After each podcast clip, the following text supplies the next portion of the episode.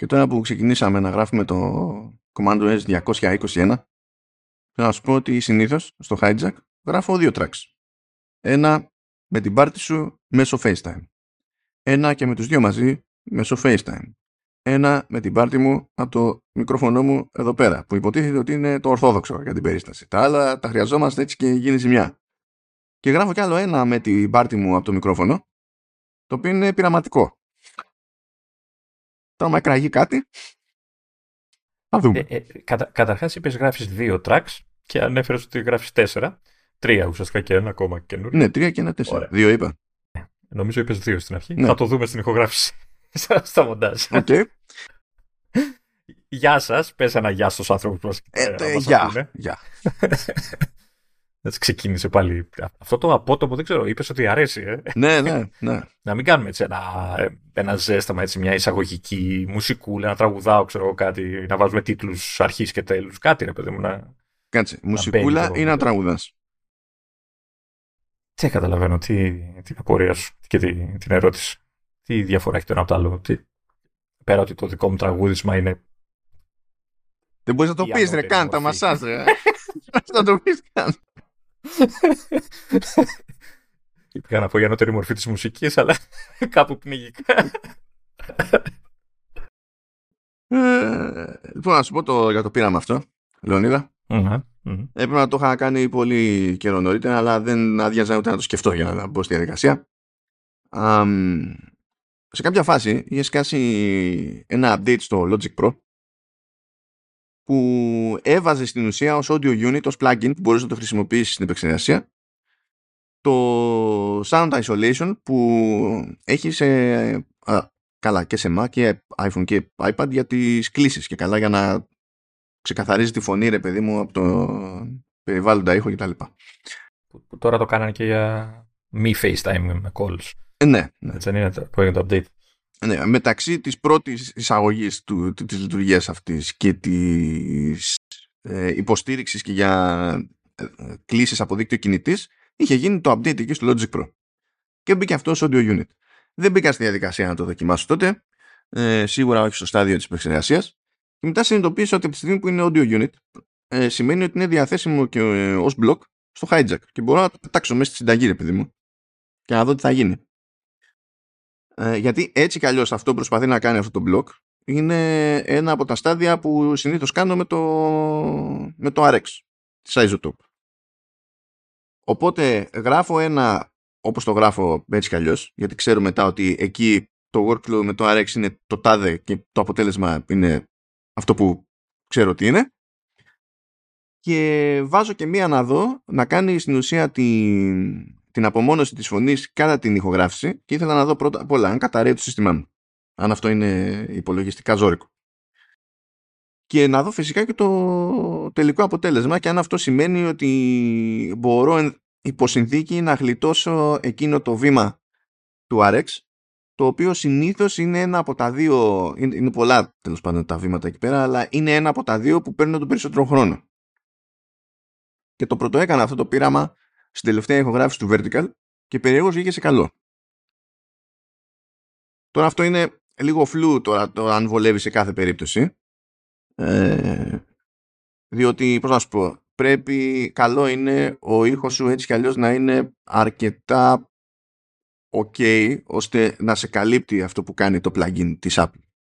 Αν είναι πώς να το πούμε πιο, πιο γιούχου, έχει πιο φασαρία τριγύρω και τέτοια τότε κάνει καλύτερα, καλύτερη δουλειά το RX μπορεί να σε βγάλει άσπρο πρόσωπο σε πολύ πιο δύσκολα σενάρια ας πούμε αλλά όταν γράφω εδώ στο περιβάλλον που γράφω συνήθως, μάλλον μπορώ να τις καπουλάρω έτσι, αλλά μάλλον μπορώ να έχω λιγότερο περίμενε τουλάχιστον στον καθαρισμό του δικού μου του αρχείου. Ελπίζω δηλαδή. Θα το, θα το δω και σήμερα, σαν φάση.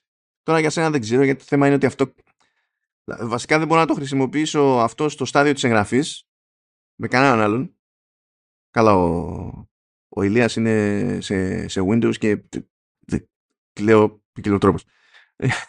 Όλοι οι υπόλοιποι είναι σε Mac με hijack, αλλά για να μπει στο σύστημα αυτό το, το audio unit πρέπει να έχεις Logic Pro.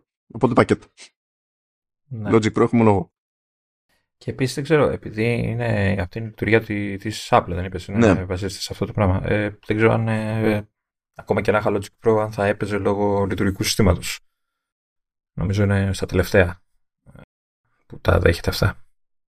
Ε, δεν είμαι super σίγουρος για το πώς το εφαρμόζει εκεί πέρα γιατί συνήθως σε, σε Pro apps όπως Logic Pro και τέτοια και Final Cut ε, νομίζω ότι δεν κόβουν τόσο επιθετικά το, ξέρεις, το πόσο πίσω πάνε σε υποστήριξη σε OS αλλά τώρα αυτό το δεν το έχω τσεκάρει έτσι είναι πιο πολύ υπόθεση αυτή τη στιγμή αλλά ναι, ναι χαριτωμένο σαν ενδεχόμενο με δεδομένο μάλιστα ότι είναι κάτι που απλά έγινε με ένα τζάμπα update ας πούμε στο, στο Logic Pro not bad, not bad που μας φαίνει κατευθείαν στο πρόγραμμά μας αυτή τη φορά, διότι έχουμε follow-up. Πώς το κατάφερες, αλλά το κόλλησες ωραία. Μπράβο, έβγε. Απίστευτο. Και εγώ απορώ. Ε, έχω λίγο follow-up για Final Cut και Logic σε iPad, ε, διότι την περασμένη εβδομάδα ήταν φάση ίσα ίσα που είχε βγει η ανακοίνωση και τα τσεκάραμε εκείνη την ώρα και λέγαμε ότι υποστηρίζει, υποστηρίζουν round trip, ότι μπορείς να ξεκινήσεις ένα project σε Mac, να το συνεχίσεις σε iPad και tubaling κτλ. Αυτό ισχύει σε Logic Pro, αλλά δεν ισχύει σε Final Cut. Ή μίσο ισχύει σε Final Cut. Ε, μπορείς να ξεκινήσεις Final Cut Project στο iPad και μετά να το κάνεις export, να το πετάξεις στο Mac και να το συνεχίσεις από εκεί, αλλά το ανάποδο δεν γίνεται. Άπαξ και ξεκινήσει κάτι σε Final Cut για Mac, δεν μπορεί να γίνει τράμπα στο, στο iPad. Προφανώς λείπουν πράγματα περισσότερα από το iPad ε, από την έκδοση για iPad και δεν βγαίνει. Τώρα θα καλυφθεί αυτό το κενό σε βάθος χρόνου. Δεν θα καλυφθεί. Έχει γίνει από άποψη. Αυτό ισχύει και άμα ξεκινήσεις, είπες από iPad. Αν ξεκινήσεις από iPad, μπορείς να το πετάξεις σε Mac. Α. Βέβαια, μετά δεν μπορείς να το ξαναπετάξεις πίσω σε iPad. Δηλαδή, είναι one way. Το, το, αντί, το αν, αν δεν μπορούσε και από iPad, θα ήταν, μετά θα ακύρωνε και τη, το λόγο ύπαρξης. Έτσι, δηλαδή, ναι, ναι, ναι. Ξεκινάς από εκεί για να είσαι κάπου και μετά πας και γυρνάς στο Mac σου και συνεχίζεις. Ναι. Και ένα σενάριο που δεν καλύψαμε την περασμένη φορά που λέγαμε για το τι παίζει με trial στο ε, πώς μπορεί να το χρησιμοποιήσει κάποιος με δεδομένη τη, τη συνδρομή και τα λοιπά που μπορεί πριν να τον έκοβε η αγορά και τα λοιπά και λέγαμε ότι άμα έχεις ένα μήνα μπορείς να καταλάβεις ε, αν σε ενδιαφέρει, έτσι κι αλλιώς είναι πιο εξειδικευμένο αυτό το, το λογισμικό. Αν αποφασίζεις να το πάρεις για δουλειά, το ζήτημά σου δεν είναι τα 2 ή τα 3 εκατοστάρικα και τα λοιπά και τα λοιπά. Αλλά ξεχάσαμε ένα ενδιάμεσο σενάριο που είναι για εκείνον που ε, θα το χρησιμοποιήσει περιστασιακά. Από την άποψη ότι δεν είναι στάνταρ να έχει να κάνει τέτοιες δουλειές αλλά όταν θα προκύψει σε κάποια φάση ανάγκη να κάνει τέτοια δουλειά, μπορεί πλέον να την κάνει πετώντας μια συνδρομή και μετά κόβοντας συνδρομή. Mm. Αυτό δεν το είχαμε πιάσει καθόλου σαν ενδεχόμενο σενάριο. Υπάρχει και αυτό, τέλος πάντων. Εντάξει, αυτό νομίζω ισχύει για όλα τα συνδρομητικά έτσι. Δηλαδή. Ναι, απλά είναι καινούριο σενάριο, υποτίθεται για τα συγκεκριμένα. Βέβαια, αυτό το σενάριο παίζει μόνο σε εκδόση για iPad, γιατί μέχρι στιγμής δεν έχει αλλάξει κάτι στο business model των εκδόσεων για Mac. Οπότε είναι ένα άλλο ερωτηματικό εκεί πέρα για το τι και πώς και γιατί και ιστορίες. Αλλά αυτό το ερωτηματικό το είχαμε και την περασμένη εβδομάδα, οπότε δεν είναι καινούριο. Οπότε πάει. Πάει αυτό το follow-up. Δεν έχουμε άλλο follow-up. Μπορείτε να αισθάνεστε ασφαλείς. Or not. Γιατί ναι, γιατί δεν έχουμε follow-up, αλλά έχουμε macro LED, παιδιά, στο επεισόδιο, δεν ξέρω. Όχι, όχι, όχι. Ε, σε αυτό το επεισόδιο έχουμε άλλο πράγμα, στο στόχο έκπληξη. Έτσι, ε, ετοιμαστείτε έτσι, γιατί θα πατήσω κουμπί καινούριο. το αποτέλεσμα θα είναι ίδιο. έτσι, το rant θα είναι το ίδιο, αλλά το κουμπί είναι διαφορετικό, είναι καινούριο, δεν το περίμενα ούτε εγώ. Έχει πατηθεί η αλήθεια είναι από την Παρασκευή και κατά διαστήματα, σποραδικές έτσι βροχοπτώσεις με ραντ ε, όλο το Σαββατοκύριακο. Δούλευε, δούλευε τη, την Παρασκευή και τον πήρα τηλέφωνο επειδή όχι, δεν γίνεται να, να γράψω. όχι, δεν θα εξηγήσω. Απλά θέλω να πω. δεν, δεν άντεχα να γράψω αυτά που ήθελα να βγάλω προς τα έξω και τον πήρα τηλέφωνο την ώρα που δούλευε και ξεκίνησα και έδινα πόνο. Ούτε, ούτε για, απλά που είπε το και Ε, ναι, εντάξει. Θα, ναι, θα τα πούμε σε λίγο, σε λίγο, σε λίγο. Ναι, ναι, δεν είναι μακριά αυτό. Αυτή η θεματά. Ναι. Λοιπόν, uh, Apple TV Plus. Ε, σχετικά απλά τα πράγματα. Στην ουσία βγήκε τρέιλερ που εντάξει δεν μας νοιάζει τόσο το ότι βγήκε τρέιλερ, αλλά πήρε ημερομηνία η δεύτερη σεζόν του Foundation πήγε 14 Ιουλίου. Να δούμε αν θα καταφέρει να είναι το ίδιο χάλι η δεύτερη σεζόν με την πρώτη σεζόν. Γιατί το περίμενα πιο μακριά εγώ; Πόσο καιρό έχει περάσει από το πρώτο; Έχουν περάσει πάνω από χρόνο. Δεν θυμάμαι. Και νομίζω ότι είναι άμυνα αυτό στην περίπτωση του Foundation. Είχα εκνευριστεί απίστευτα με, το, με το Foundation. Το ρόφο εκπληκτική αποτυχία. Δηλαδή, ε, εικαστικά και σαν παραγωγή είναι εκπληκτικό. Ε, εντάξει, τόσα, τόσα λεφτά. Δημιουργικά είναι, είναι, είναι, είναι για φούντο. Δηλαδή είναι που είσαι γκόγερ να γυρίσεις και το άλλο μάγουλο πριν καν φας την πάτσα στο πρώτο μάγουλο. Μπο, μπορεί να το φτιάξουν, ρε. Είμαι, κοίτα, να σου πω, έχω το πρόβλημα εγώ ότι άμα ξεκινήσω μια σειρά, τελειώνω τη σειρά. Ο κόσμος να χαλάσει. Πράγμα που σημαίνει ότι θα τη δω τη δεύτερη σεζόν παρότι με εκνεύρισε η πρώτη σεζόν. Αν έχουν καταφέρει να σιώσουν κάπως τη φάση, θα το μάθω, θα το διαπιστώσω. Αλλά εντάξει, δηλαδή, κογέρ, ας μας ισχύσει εκεί πέρα. Εντάξει, κάνει. Ω, ναι. 14 Ιουλίου λοιπόν, δεύτερη σεζόν. Επίσης πήρε ένα βραβείο ακόμη, όπως και την περασμένη εβδομάδα, αλλά από άλλη πάντα, το Bad Sisters, το είδες. Σου έχω πει να το δεις αυτό. Δεν προλαβαίνω. Ε, δηλαδή δεν προλαβαίνω, αλλά τέλος. Να, να μάθεις να ηχογραφούμε στην ώρα σου και τη μέρα σου, Λεωνίδα, να μην μου πειράζει το πρόγραμμα και εσύ. ναι, εγώ φταίω. Ε, αυτή, τώρα τελευταία, αυτές και εσύ συνήθως ήταν πολύ άλλοι. Αλλά τώρα πλέον έχει και εσύ που είσαι ένα βράχος, πάει. πάει. Και τώρα έγινε ναι, σκοτρόνα στο κεφάλι. Βράχος, αλλά... και, και που αλλάζω, δεν φταίω εγώ. Αυτό είναι. Ε, εντάξει. Είναι εξωτερικοί παράγοντες λοιπόν, πήρε, κέρδισε Γιάνν Μαριντάφ στην κατηγορία Supporting Actress για Drama Series. Πήρε, μάζεψε εκεί πέρα να βραβιώνει και ε, από τα κάπως περίεργα λέει ότι το Apple TV Plus στριμάρει πλέον ε, συναυλίες που στην ουσία συνδέονται με το Apple Music από εκεί προκύπτουν και έχει ένα πρόσφατο παράδειγμα τέλος πάντων που είχαμε πει ότι ετοίμαζε εκεί ένα live ο Ed Sheeran. Εντάξει μπράβο. Ε, αλλά τώρα λέει στο Apple TV Plus αυτά παίζονται σε Dolby Atmos. Okay. καλά με 4K ξέρω και τέτοια και τα λοιπά. Εντάξει. Δεν έχω τίποτα από όλα αυτά οπότε, απλά για, για την ιστορία το αναφέρουμε. Α, επίσης, ε, σήμερα, λίγο πριν ξεκινήσουμε, είχαμε μία άλλη εξέλιξη στο Apple Music που προσπάθησα να τη δω στην πράξη και δεν το πολύ κατάφερα. Ε, λοιπόν, ε, σε Apple Maps και Apple Music μπαίνουν πράγματα σχετικά με συναυλίες.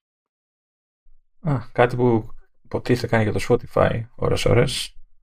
Έχει έτσι προφορίες για κονσέρτα κοντά σας, συναυλίες κοντά σας. Ναι, το, λοιπόν, τώρα τι παίζει. Σε Maps έχει ε, 40 νέους οδηγούς που είναι στην ουσία από editor στο Apple Music. Ε, και δεν έχει να κάνει και καλά εκείνη τη στιγμή με το που παίζει ποια συναυλία, αλλά στην ουσία μαζεύουν χώρους ε, συναυλιακούς που σου λέει ρε παιδί μου που έχει νόημα να τσεκάρεις αν είσαι σε ένα μέρος.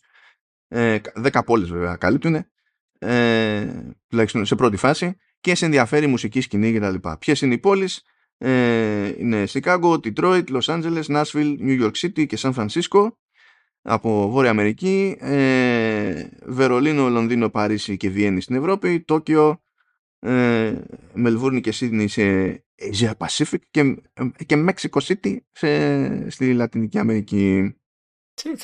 Έχουν checklist και κάνουν τάκ, τάκ, τάκ για τις χώρες, τις πόλεις και τις χώρες που υποστηρίζουν σε κάθε λειτουργία. Δηλαδή είναι στάνταρ έτσι. Ε, στα στάνταρ, ε, τα στάνταρ, ναι, προφανώς. Είναι πόλεις που έχουν προτεραιότητα στον αυτόματο. Εννοείται αυτά. Να. Λοιπόν, τώρα ε, υπάρχει και κάτι άλλο σε Apple Music μεριά που είναι, λέει, τα, τα setlists.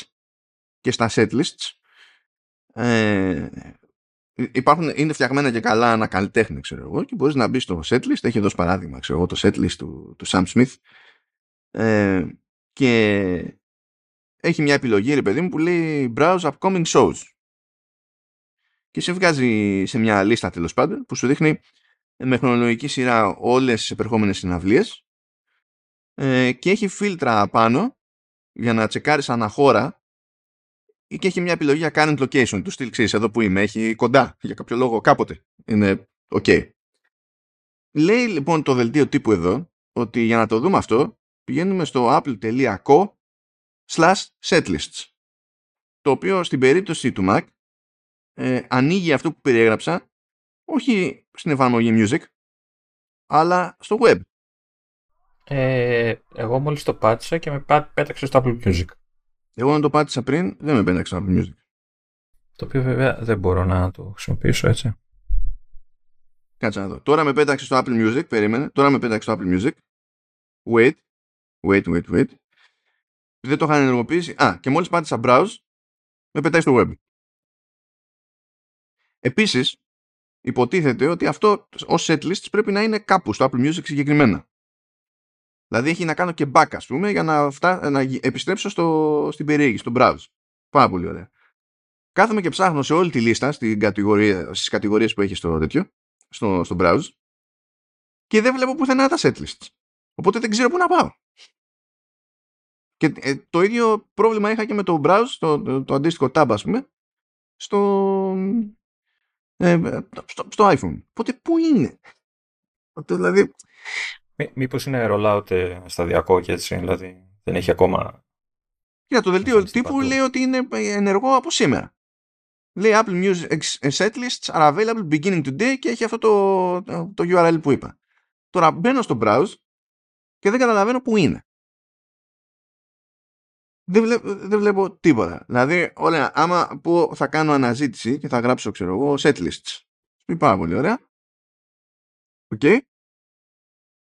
Τώρα μου βγάλε μια κατηγορία που με βγάζει σωστά. OK. Okay. Η κατηγορία αυτή που είναι; Όμως υπό συνθήκες. Πάω στην περιήγηση. Πάω στο, στο browse. Έτσι. Και θέλω να βρω τις κατηγορίες. Πάρα πολύ ωραία.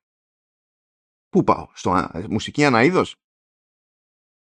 Πού πάω; Ε, Where are you? Ένα podcast, ένα podcast γεμάτο εσωτερικές αναζητήσεις. Πηγαίνω τέρμα κάτω, που έχει κάτι κουμπάκια και λέει, ξέρω εγώ, εξερεύνησε περισσότερα. Περιήγηση ανακατηγορία. Πάω. Περιήγηση ανακατηγορία. Πάρα πολύ ωραία. Ψάχνω εδώ για setlists. Είναι ένας, ε, ένα χάος από κατηγορίες που δεν μπορεί να αποφασίσει αν είναι ε, αλφαβητική ή όχι. Ε, και κοιτάζω, κοιτάζω, κοιτάζω, κοιτάζω και εκ πρώτης τώρα στα γρήγορα δεν βλέπω πουθενά κατηγορία setlist που, που βρέθηκα πριν κάνοντας αναζήτηση. Δεν ξέρω τι παράνοια είναι αυτή αλλά τέλος πάντων it is what it is και είναι σημερινή εξέλιξη. Το παρατήσιμο για το Apple Music. Να πάει στο κάτω το Apple Music. Αντίθετα να πάμε στο κακό. Ε, κάτσε να ξεσκονίσω το κουμπί. Ε. Γιατί καινούργιο είναι, αλλά δεν το έχω πατήσει και έχει μαζέψει σκόνη. Λοιπόν, Apple Arcade ε, από την τεράστια κινητήσα που βγάλανε πότε την προηγούμενη εβδομάδα, την πιο προηγούμενη, δεν θυμάμαι. Ναι, 20 παιχνίδια, τα 4 είναι originals, καλύψαμε το ένα την περασμένη φορά, πάμε για το άλλο αυτή τη φορά. Ναι, και είναι το, είπαμε, για να δούμε το Disney Spell Struck, το οποίο πολύ εύκολα μπορώ να σας περιγράψω ότι είναι το Scrabble, έτσι, με, με μπογιά Disney, χαρακτήρες Disney και ας το πούμε έχει και τοποθεσίες από το σύμπαν των Disney και Pixar, έτσι διάφορες τα λοιπά. Ε, το κουμπί είναι ότι είναι καλοφτιαγμένο. Κουμπί είναι τέτοιο. Πρώτα απ' όλα το κουμπί είναι, είναι, είναι το Scrabble αλλά Disney. Ενώ έπρεπε να πεις είναι, είναι το Scrabble αλλά χειρότερο, χειρότερο αυτό. ε, όχι δεν χειρότερο. Εντάξει, καλό είναι σε Scrabble. Έχεις, καταλαβαίνω Έχεις ε, διάφορα, διάφορες έτσι, αντι, ε, αντιρρήσεις. Αλλά σαν παιχνίδι είναι καλοφτιαγμένο. Έτσι, ε, ωραία γραφικούλια έτσι χαριτώμενα Disney έτσι, okay, κτλ. Έχει ε, πώς το λένε, ξε, ξεκλειδώνεις χαρακτήρες. Κάθε χαρακτήρας έχει κάποια συγκεκριμένη ειδική, ας το πούμε, το πούμε επίθεση τώρα, ικανότητα τέλος πάντων που βοηθάει ε, την ώρα του, της παρτίδας ε, που παίζεις κτλ. Κάποιοι ας πούμε εμφανίζουν έξτρα ε, ε, κουτάκια από τα οποία μπορεί να ξεκινήσει μια λέξη χωρίς να πατάει σε άλλες λέξεις κτλ. Ε, άλλοι ξέρω, ε, πολλαπλασιάζουν τους πόντους κτλ. Ε, ξεκλειδώνεις λοιπόν τέτοια πράγματα. Ε, έχει multiplayer online. Μπορείς να παίξεις ε, είτε με γνωστούς είτε με αγνώστους και μάλιστα το καλό εδώ είναι ότι μπορείς να ξεκινήσεις μια παρτίδα με κάποιον που δεν ξέρεις. Έτσι, παίζεις την κίνησή σου. Το παρατάς, κλείνεις, φεύγεις έτσι, και κάποια στιγμή ξαναμπαίνεις και βλέπεις αν έχει παίξει ή όχι. Δηλαδή είναι, δεν σε πιέζει να είσαι ατάκα και τόπο εκεί που είσαι και να. Δηλαδή παίζεις με τον χρόνο σου κτλ. Ο καθένας στην κίνησή του ώστε να μην περιμένει ο άλλος άδικα. Έτσι, υποτίθεται ότι σου στέλνει και κάποιες ειδοποιήσεις. Δεν έχω μια φορά μου έχει ειδοποιήσει, αλλά OK. Okay. Ε, οπότε έχεις μια άνεση στο multiplayer με την έννοια ότι σου λέω ο καθένας το πρόγραμμά του κτλ. Δηλαδή μπορεί να παίξει, έπαιξα μια παρτίδα που κράτησε μια εβδομάδα γιατί ο καθένας έπαιζε μια φορά την ημέρα, ας πούμε. Ναι, είναι ασύγχρονο δηλαδή το πράγμα. Ναι, μια χαρά, OK. Okay. Ναι, αυτό βολεύει. Ε, εννοείται και με φίλους και αυτά μέσω του Game Center κτλ. Έχει τα κλασικά daily challenges, έτσι, που είναι παρτίδες ε, οι οποίες ε, ανανεώνονται κάθε μέρα και ε, όταν αν τις κερδίσεις ξεκλειδώνεις διάφορα bonuses. Το, το ιδιαίτερο είναι εδώ ότι είναι το, το κάθε daily challenge το παίζεις μία φορά. Δεν, δηλαδή, αν χάσεις, χάνεις τελεία και περιμένεις να έρθει το επόμενο daily challenge και μπορείς δηλαδή να συμπληρώσεις όλη τη εβδομάδα τα challenges χάνοντας. Τώρα δεν ξέρω βέβαια, δεν έχω φτάσει μέχρι τέλος. Ε, ε, να δω τι, ε, σε τι επηρεάζει αυτό τα bonus που κερδίζεις κτλ. Αυτό που ξέρω εγώ είναι ότι ε, αν χάσεις, δεν μπορείς να παίξεις ξανά ώστε να το κερδίσεις, τελειώνει. Και αν χάσεις και μέρα, ε, μηδενίζεται και ξεκινάει πάλι από την αρχή. Ε, και μάλιστα ε, ήταν και η ειδοποίηση που μου στείλε κάποια στιγμή το παιχνίδι ότι ξέρεις, ε, παίξε γιατί θα χάσει τι είναι αυτό. Το έχασα γιατί δεν προλάβαινα. OK, okay, τέλεια, σούπερ. Ε, OK, okay, Scrabble, έτσι, τέλεια. Όσοι ξέρουν, εντάξει. Εννοείται ότι. Ε, δεύτερο κουμπί. Πρέπει να ξέρεις καλά αγγλικά. Αυτοί πρέπει να ξέρουν καλά αγγλικά. εντάξει, είχα δύο κουμπιά, δεν μπορώ να πω. Έτσι, να ξέρεις ένα εκτεταμένο λεξιλόγιο με σούπερ λέξεις, το οποίο καλύπτει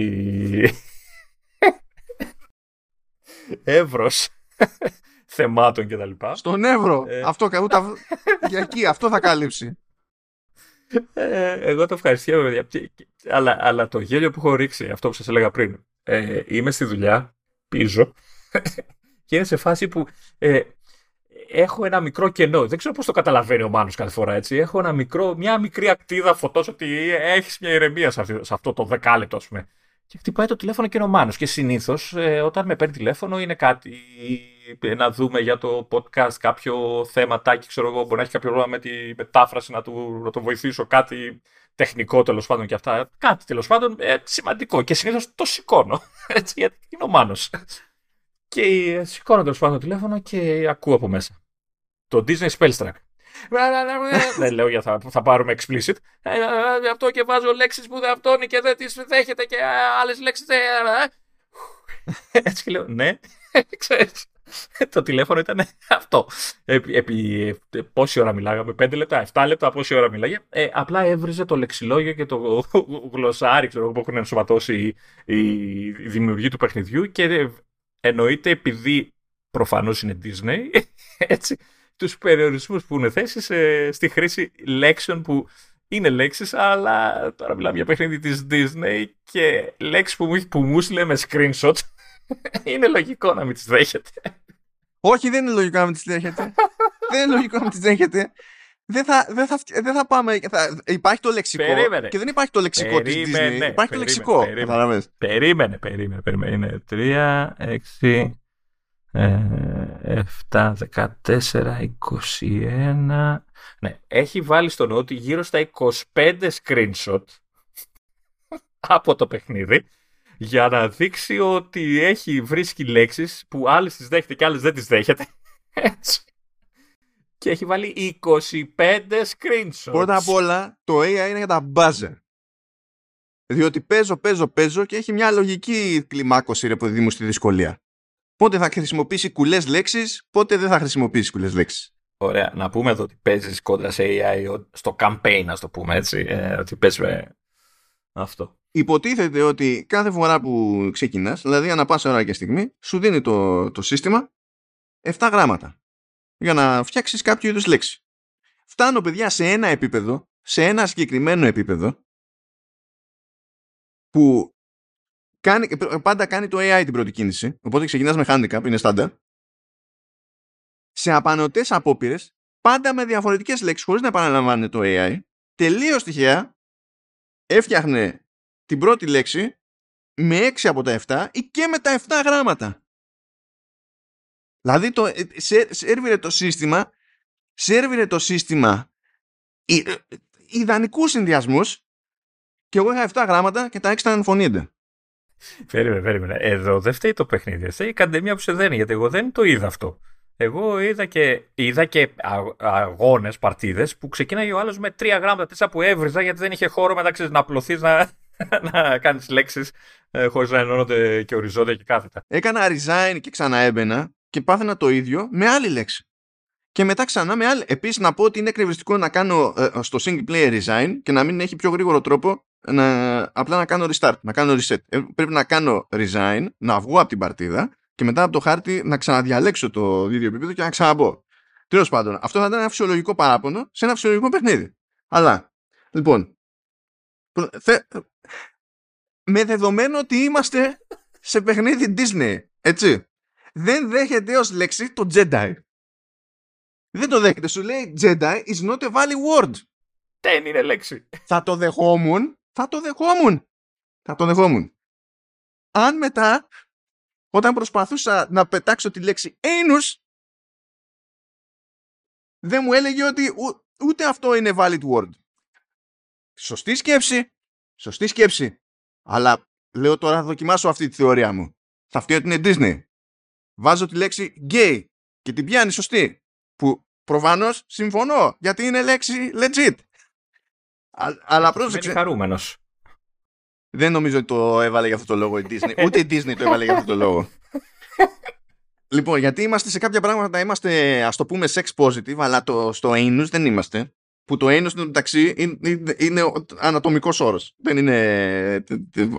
Δεν πήγα να γράψω anal, έγραψα που και αυτό δεν είναι αυτόματα σεξουαλικός όρος. Αλλά anus δεν είναι σεξουαλικός όρος. Δεν είναι. Και είναι κανονική λέξη. Λύση, δεν το γλιτώνουμε, έτσι. Θα πει κάποιος, ναι, αλλά anus, ξέρω εγώ, μήπως επειδή παρά είναι, ξέρω εγώ, λατινικό κτλ. Α, ναι. Α, ναι. Α, ναι. Πηγαίνει και μου πετάει η λέξη το AI εδώ πέρα που είναι D-O-U-C σαν να λέει Ντουκ. Και λέω, τι είναι αυτό; Και κοιτάζω και είναι το μισό της επίσημης ονομασίας στα λατινικά συγκεκριμένου είδους μαϊμούς. Σε ποιο επίπεδο στα αυτά, στο, στο hard ας πούμε; Όχι, έχει... normal έπαιζα. Ενώ στο πρώτο νησί, ας πούμε, στο, πρώτο, στο δεύτερο, που, γιατί έχει, ο χάρτης έχει ενότητες και σου λέει αν είναι hard ή medium ή easy κάθε παρτίδα. Δεν θυμάμαι τώρα. Λοιπόν, ε, πηγαίνει κάπου και μου βγάζει μια λέξη. Μου την πετάει. W-A-K-F. Work. Είναι γνωστό. Ως, ως, ως legit. Ως legit. Ε, λοιπόν, ε, αυτό είναι με typo, γιατί αντί για K θέλει Q, είναι το εξής. An inalienable endowment of land that specifies it be, ε, τι λέει, that specifies it be used for religious or charitable purposes ε, και αυτό είναι ε, βάση του Ισλαμικού νόμου, Σαρία. Ποιες είναι οι πιθανότητες; Και σύν τις άλλες, όποιες και να είναι οι πιθανότητες, γράφεται με Q, όχι με K. Μετά λες, κάποιο Χάρντον έχει Disney με, με Σάρια. Γιατί πηγαίνει μου πετάει μια λέξη που είναι F-I-Q-H. Σαν FIC με H στο τέλος. Και λες, what? Τι είναι αυτό; Τι είναι αυτό; Πηγαίνεις και μαθαίνεις νέο πράγμα για τη Σαρία, που είναι αφηρημένη έννοια. Είναι λέει The human understanding and practices of the Sharia. Ωραία, άρα το, το παιχνίδι προκαλεί τη γνώση την αναζήτηση και την κατανόηση ενιών που μπορεί να μην γνωρίζεις. Ε, δέκα. Με αγγλικές λέξεις. Αγγλικές λέξεις. Έχουμε άλλο. Δηλαδή προ, ε, προωθεί, τη, τη, τη, προωθεί την εκμάθηση μιας, μιας ξένης γλώσσας, προωθεί την εξερεύνηση και την κατανόηση γνώσεων που, μπορεί να μην, που συνήθως δεν έχεις, έτσι, και δεν καταλαβαίνω γιατί σε πειράζει. Δέκα. Ρε αυτά τώρα μου τα, πάταγε, μου τα πέταγε απανοτά ρε. Άλλη λέξη. Jungs. Y-U-N-X. Εσύ δεν είδα εγώ τόσο κουλές λέξεις. Δηλαδή, Βλέπεις ότι, έχω τα screens, βλέπεις ότι έχω τα screens, έτσι. Ναι, ναι, ναι, δεν σου είπα ότι λες ψέματα. Απλά δεν μου εμένα. Δηλαδή και το ότι δεν ξεκίναγε με 6-7 γράμματα. Μια φορά πέτυχα εγώ 7 γράμματα. Wow. Έτσι κολόφαρδος. Ε, αλλά ε, δηλαδή ξεκινάει 4 λέξεις, 4 γράμματα, 3, 4, 5 στο, στο τσακίρ κέφι, ας πούμε. Δηλαδή δεν ξεκίναγε τόσο επιθετικά. Ο Jungs είναι τεχνική ονομασία, τεχνική ονομασία συγκεκριμένου είδους τρυποκάριδου. Λοιπόν, εγώ δεν είμαι κατά του να μου πετάει αυτές τις λέξεις. Αλλά μου τα πέταγε, ήταν relentless. Μου τα πέταγε απανωτά σαν να μην υπάρχει αύριο. Ε, άλλη, άλλη λέξη, φίλε. Άλλη λέξη. A, W, K. OK, OK. Ναι. Μπράβο. Θα σου πω τι μου βγάζει εδώ πέρα.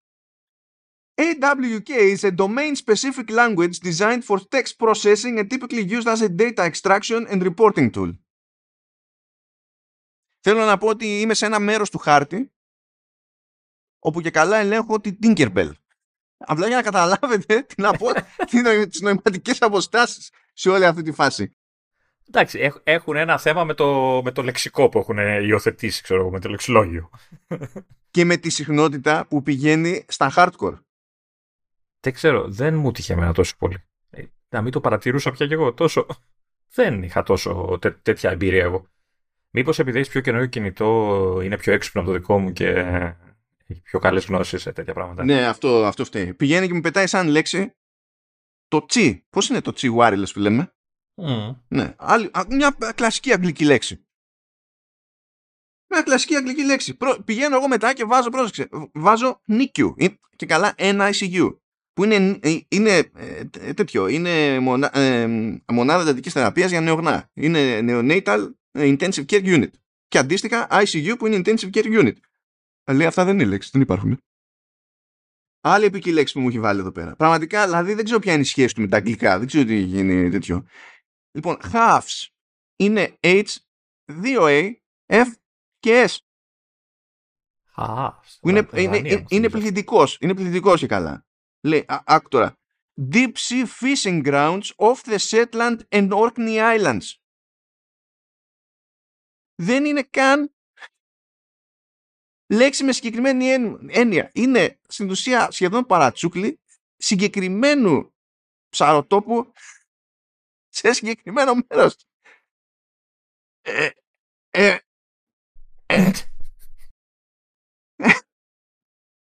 Έχω κι άλλα, έχω κι άλλα, έχω κι άλλα.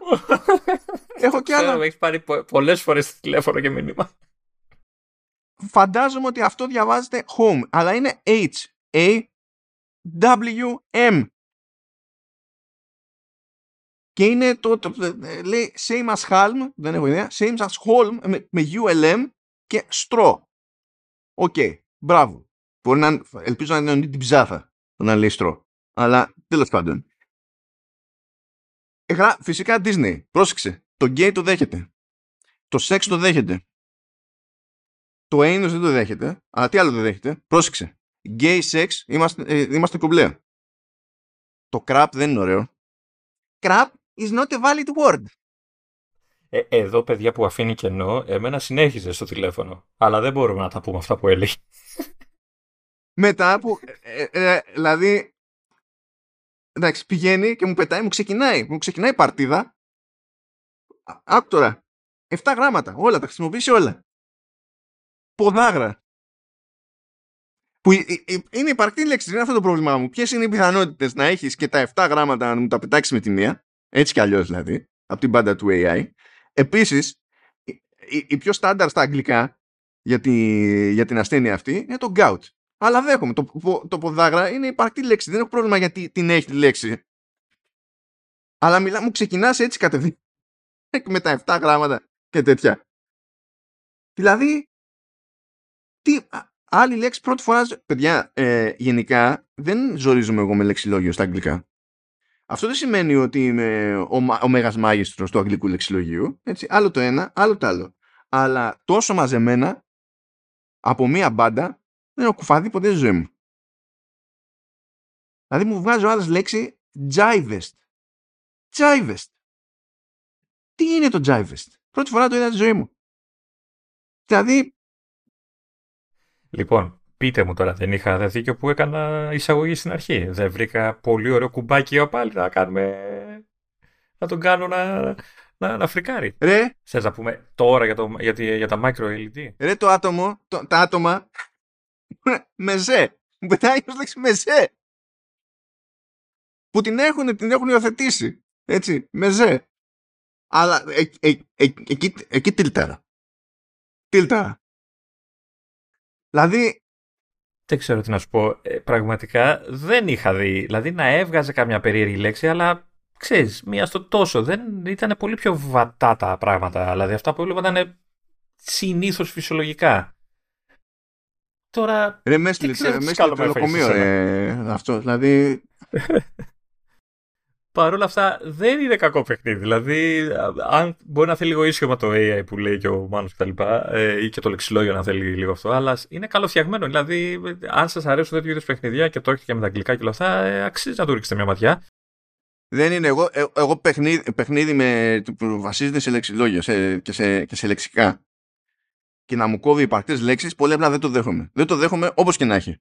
Δηλαδή δεν, δεν το δέχομαι. Και να σου πω κάτι.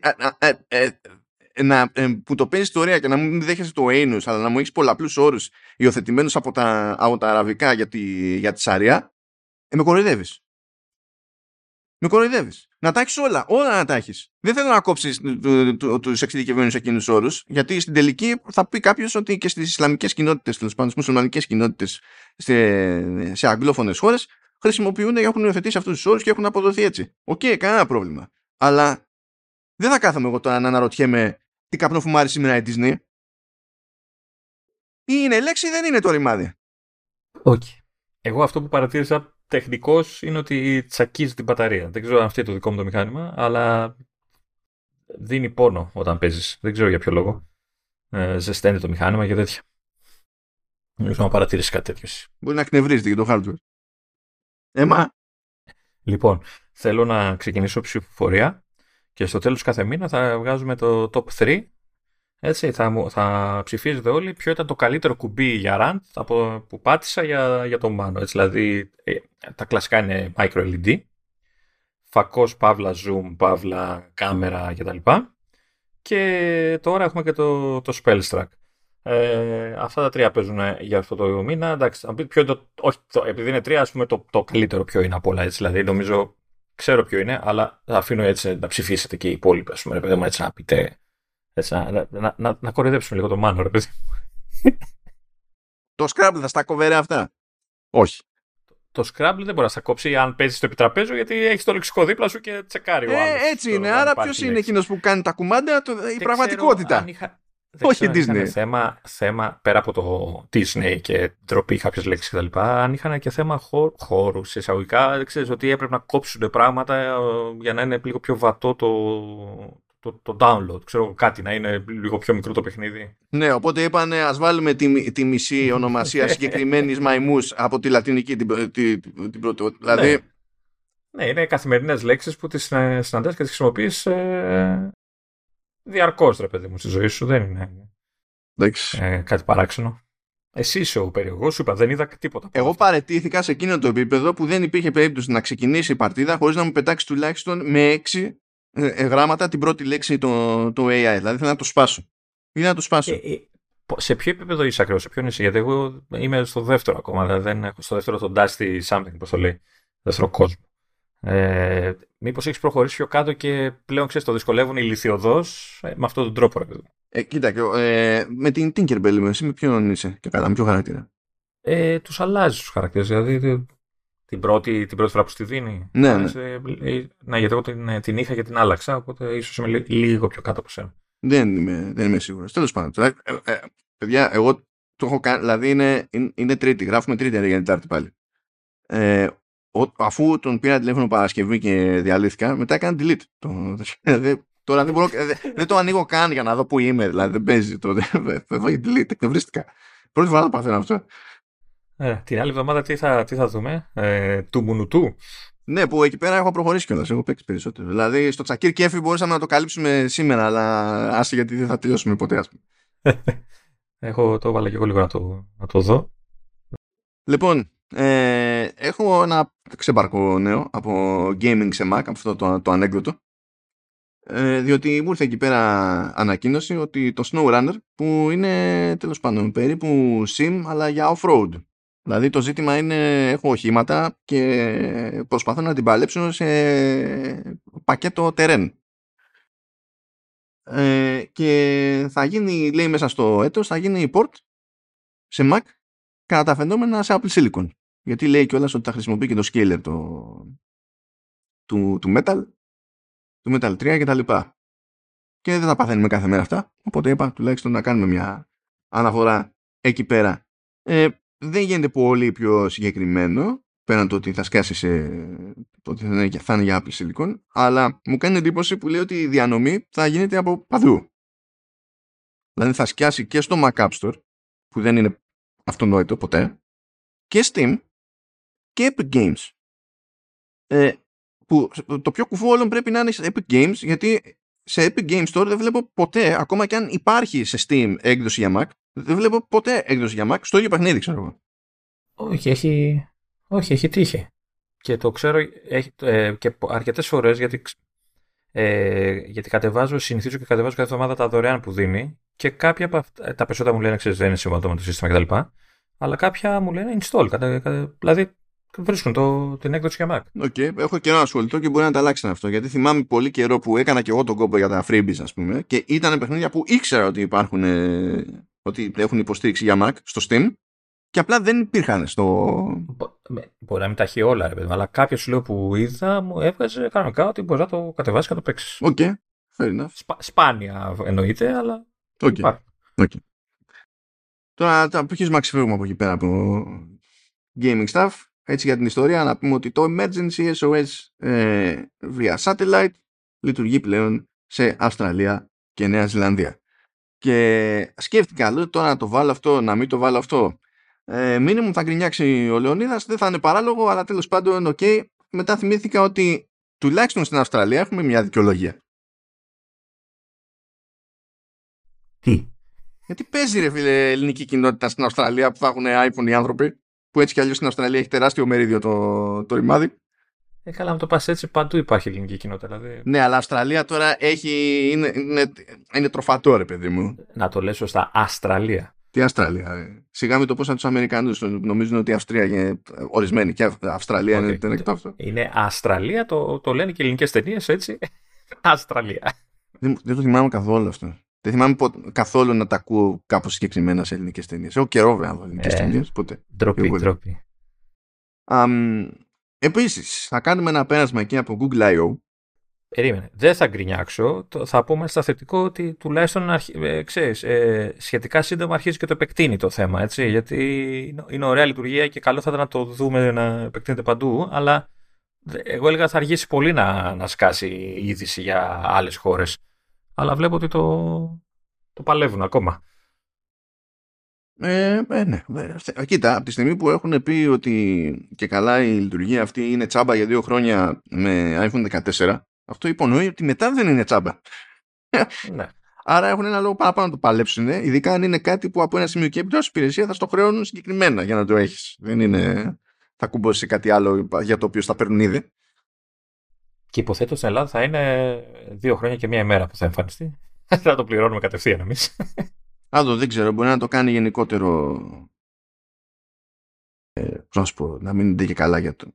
Όταν έρθει η σειρά σου και είναι φρέσκο, ρε παιδί μου, ξέρεις να ξεκινάς και εσύ έτσι, να παίζει αυτό το πρόμο. Και να μπορείς να το κάνεις εξαργύρωση αν Apple ID ξέρεις, μία φορά. Οπότε, άμα mm. περάσει διετία ασχέτως μοντέλου, γιατί τώρα σου λέμε iPhone 14, γιατί τα iPhone 14 είναι και τα μόνα που έχουν το σχετικό hardware. Να στο πει για άλλα μοντέλα δεν έχει κανένα νόημα. Δηλαδή δεν πρόκειται να λειτουργήσει. Ε, anyway, ε, πάμε λίγο για Google I.O. μιας και λέγαμε εκεί τις προάλλες περί AI και τα λοιπά. Καλά, δείξανε διάφορα πράγματα σε Google I.O. Δείξανε το Pixel Fold, το οποίο είχε φάει όλες τις διαρροές του σύμπαντος. Ε, απίστευτο, η Google έχει ένα αναδιπλούμενο τηλέφωνο εκεί πέρα που θα χρεώνει 1800 δολάρια. Ε, θα κάνω για άλλη μια φορά στη ζωή μου χάζει την Google που θα προσπαθεί να κάνει κάποιο είδους διανομή σε hardware και δεν θα βγάζει νόημα εξακολουθούν τα pixel να είναι πιο δύσκολο να τα αγοράσει κανείς από όσο έχει, Θα έχει λογική στέκει παιδί μετά από τόσα χρόνια στην αγορά. Οπότε ο Θεός και η ψυχή τους. Ε, είχαν εκεί μερικές αχμηνιές που δείχναν για το hardware. Αυτό που μου άρεσε ας πούμε ήταν το τέτοιο το ότι όταν κάνεις ε, σε πραγματικό χρόνο μετάφραση και το έχεις ανοιχτό εσύ λες ρε παιδί με αυτό που λες κάνει εκείνη την ώρα τη μετάφραση και στην οθόνη που κοιτάει προς τα έξω, στην ουσία προβάλλει το αποτέλεσμα στον άλλον που μιλάει διαφορετική γλώσσα από σένα. Εντάξει, κάτι, κάτι παρόμοιο Κάτι παρόμοιο το κάνει και η Apple με το, με το δικιά της μετάφραση την εφαρμογή. Ναι, ναι, ναι. Απλά ε, πρέπει να έχεις εκεί πέρα. Την οθήνη... Ναι, πρέπει όμως το τηλέφωνο να το έχεις flat. Ναι, για να μπορούν να βλέπουν και οι δύο. Ενώ εδώ, τέλος πάντων, έχει μια φυσικότητα παραπάνω. Τη δέχομαι, ρε παιδί μου. Τη δέχομαι. Ναι, ναι, ναι, ναι όχι, όχι. Ναι. Εντάξει, δεν, μπορεί η λειτουργία η ίδια να μην είναι καινούρια. Δεν είναι καινούρια ούτε για την Google, ας πούμε. Αλλά η σκέψη για το πώς θα είναι καλύτερα σε ένα τέτοιο σχεδιασμό τηλεφώνου ε, ήταν, ε, ήταν χαριτωμένη. Τώρα εντάξει δεν ασχοληθώ τώρα με τα, με τα λοιπά. Ε, λέει κάτι περίεργα εκεί που έχουν να κάνουν με το software τέλος πάντων και κάποια πράγματα που θα ξεκινήσουν πρώτα σε pixel και μετά ξέρουμε ότι αργά γρήγορα θα φτάσουν κι αλλού. Οπότε οι ατάκες που λέει στο διαφημιστικό η Google ότι όλα αυτά γίνονται μόνο στο Pixel Fold ε, ε, πηγαίνουν πακέτο πάντα με αστερίσκο. Οπότε, is what it is. Ε, φύτρωσε μετά από δύο χρόνια στο Tease, ας πούμε, ξέρω εγώ, το Pixel Tablet, το οποίο δεν καταλαβαίνω ακριβώς τι να κάνει. Ε, δεν είναι κάτι ιδιαίτερο σαν κατασκευή, δεν είναι ούτε τσαχπίνικο, ούτε high-end, ούτε κάτι φοβερό. Ε, το πιο περίεργο που έχει να πει κατά τα φαινόμενα είναι ότι έχεις σαν αξισουάρ τέλος πάντων το charging speaker dock, όπου μπορείς να το κουμπώσεις πάνω.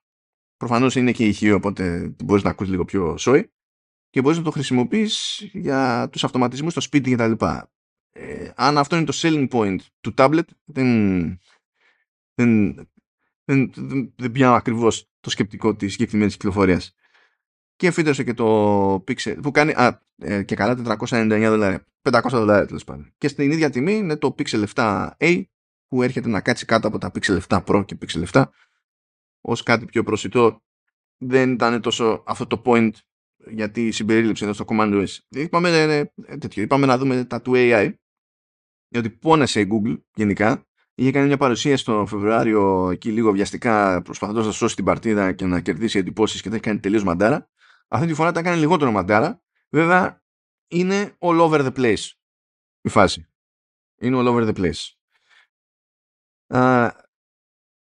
αυτό δεν σημαίνει ότι δεν έχει καλές ιδέες. Π.χ σε Google Photos έρχεται το Magic Editor που προηγουμένως είχαμε το Magic Eraser για να σβήνουμε εύκολα τέλος πάντων ε, κάτι που μας εμποδίζει στο πλάνο αλλά ο Magic Editor κάνει περισσότερα πραγματάκια μπορεί να κάνει παρεμβάσεις σε συγκεκριμένα σημεία της φωτογραφίας μπορεί να αφαιρέσει ανεπιθύμητα σημεία τέλος πάντων αντικείμενα από τη φωτογραφία μπορεί να αλλάξει τη σύνθεση όμως δηλαδή μπορεί να πάρει ένα άτομο ή ένα αντικείμενο και να το μετακινήσει στο πλαίσιο και να καλύψει προφανώς το κενό που αφήνει πίσω με computational photography και τα λοιπά, με machine learning και τα, και τα συναφή. Και το ίδιο κάνει είναι αυτό που είχαμε πει σαν παράδειγμα, σαν πιθανό ενδεχόμενο τέλος πάντων, το κάνει με, ε, με αλλαγή μεγέθους και, και μικροπάρισμα. Που προσθέτει υλικό γύρω-γύρω και έτσι. Ναι, ναι. Που αυτά έχουν μια τσαχπινιά. Τώρα πόσο τι ταβάνι έχουν, δεν ξέρω, αλλά μπορώ να καταλάβω τη χρησιμότητα, παιδί μου. Αυτά θα σκάσουν και σε άλλες πλατφόρμες ή μόνο σε Android. Δηλαδή οι εφαρμογές υπάρχουν παντού, ρε παιδί. Δηλαδή θα τα δούμε σε iOS. Σε πρώτη φάση θα σκάσουν μόνο σε Pixel Phones, το, τα περισσότερα αυτά, και μετά βλέπουμε. Εδώ μεταξύ είναι και τσουρέκια, διότι δεν γίνονται πολύ συγκεκριμένοι. Τις περισσότερες φορές δεν σε, ε, ε, θα τα δούμε σε select pixel phones. Πες ρε, πες ρε, διάολε. Πες ποιο είναι να τελειώνουμε εκεί πέρα. Δηλαδή δεν έχεις και 300.000 τηλέφωνα. Πες ποια είναι τα ρημάδια να τελειώνουμε. Τέλος πάντων. Uh, Google Maps. Εδώ, ε, και εδώ έχει τσαχπινιά. Γιατί στην ουσία τι κάνεις; Σου λέει έχω το immersive view. Ε, που τι πηγαίνει και κάνει. Πιάνει τα, ό,τι έχω από υλικό από Street View μαζί με τις αεροφωτογραφίες και machine learning και τα λοιπά τα σχεδιάζω για να φτιάξω ένα ψηφιακό μοντέλο που να είναι πιο αντιπροσωπευτικό ας πούμε. Και θα επιχειρεί να δείχνει ε, λωρίδες τέλος πάνω για ποδηλάτες ε, λέει πεζοδρόμια, ξέρω εγώ, διασταυρώσεις κτλ. Συνδυάζοντας πληροφορίες που υπάρχει ήδη, απλά και έρχεται το, το machine learning ως συνετικός ιστός και να, να κάνει ένα fuse, ρε παιδί μου, και να φτιάξει κάτι πιο τροφαντό ακόμη. Και αυτό είναι χαριτωμένο. The, ε, the feature will roll out, καλά, αυτό είναι πιο προβλεπές σε, σε maps. Uh, in the coming months, in select cities like San Francisco, Tokyo, LA, London, New York. Απίστευτο. Εντάξει, το ίδιο checklist έχουν και αυτοί. Ναι, ναι. Uh, μετά ε, μπήκαν στη διαδικασία να μιλήσουν για διαφορετικά AI projects που κάποια, δηλαδή το ίδιο το project μπορεί να είναι AI κάποιου τύπου ή ε, να είναι κάποια λειτουργία σε υπάρχουν προϊόντα που να βασίζεται σε machine learning κτλ. Οπότε έχουμε Gmail, τη λειτουργία Help Me Write.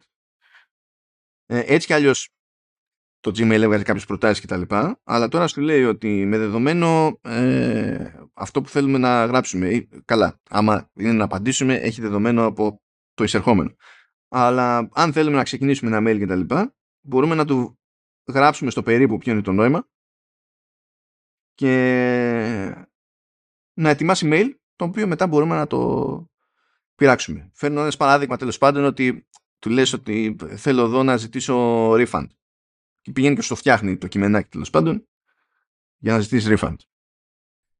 Εννοείται ότι ζω για τη στιγμή που θα έρθει αυτό και η Ελλάδα και θα σου έρθει το πρώτο mail από εταιρεία ή marketing, ξέρω εγώ, agency. Και θα είναι φτιαγμένο κάπως έτσι. Καλά, ναι, δεν γλιτώνουμε από αυτά. Άστο. Um, επίσης είχαμε αναβάθμιση του BARD που έτσι κι αλλιώς είναι φρέσκο ε, στην ουσία είναι το chatbot της Google είναι το αντίστοιχο του ChatGPT ας το πούμε τώρα χρησιμοποιεί το νεότερο της μοντέλο το Palm 2 ε, που υποτίθεται ότι τα πηγαίνει καλύτερα στο, στο πολύγλωσσο, σε θέματα λογικής λέει, στη, σε, στη χρήση κώδικα κτλ. Ε, και προχωρώντας στο μέλλον λέει κάποια στιγμή ε, θα δίνει και αποτελέσματα visual ε, και οι χρήστες λέει θα μπορούν όταν κάνουν αναζητήσεις να γράφουν αυτό που είναι να γράψουν αλλά να προσθέτουν και εικόνες και να τα συνυπολογίζει αυτά στην αναζήτηση. Ανακοινώθηκε επίσης ένα πράγμα το οποίο είναι, είναι περισσότερο πρόγραμμα παρά οτιδήποτε άλλο. Είναι το, το Search Labs που είναι προαιρετικό. Μπορεί υποτίθεται κάποιος να πάει σαν χρήστης, να δηλώσει συμμετοχή και στην ουσία μέσω των Search Labs να δοκιμάζει ε, λειτουργίες που είναι στη στάση, στο στάδιο του πειραματισμού για το Google Search αλλά με βάση το, το AI υποτίθεται.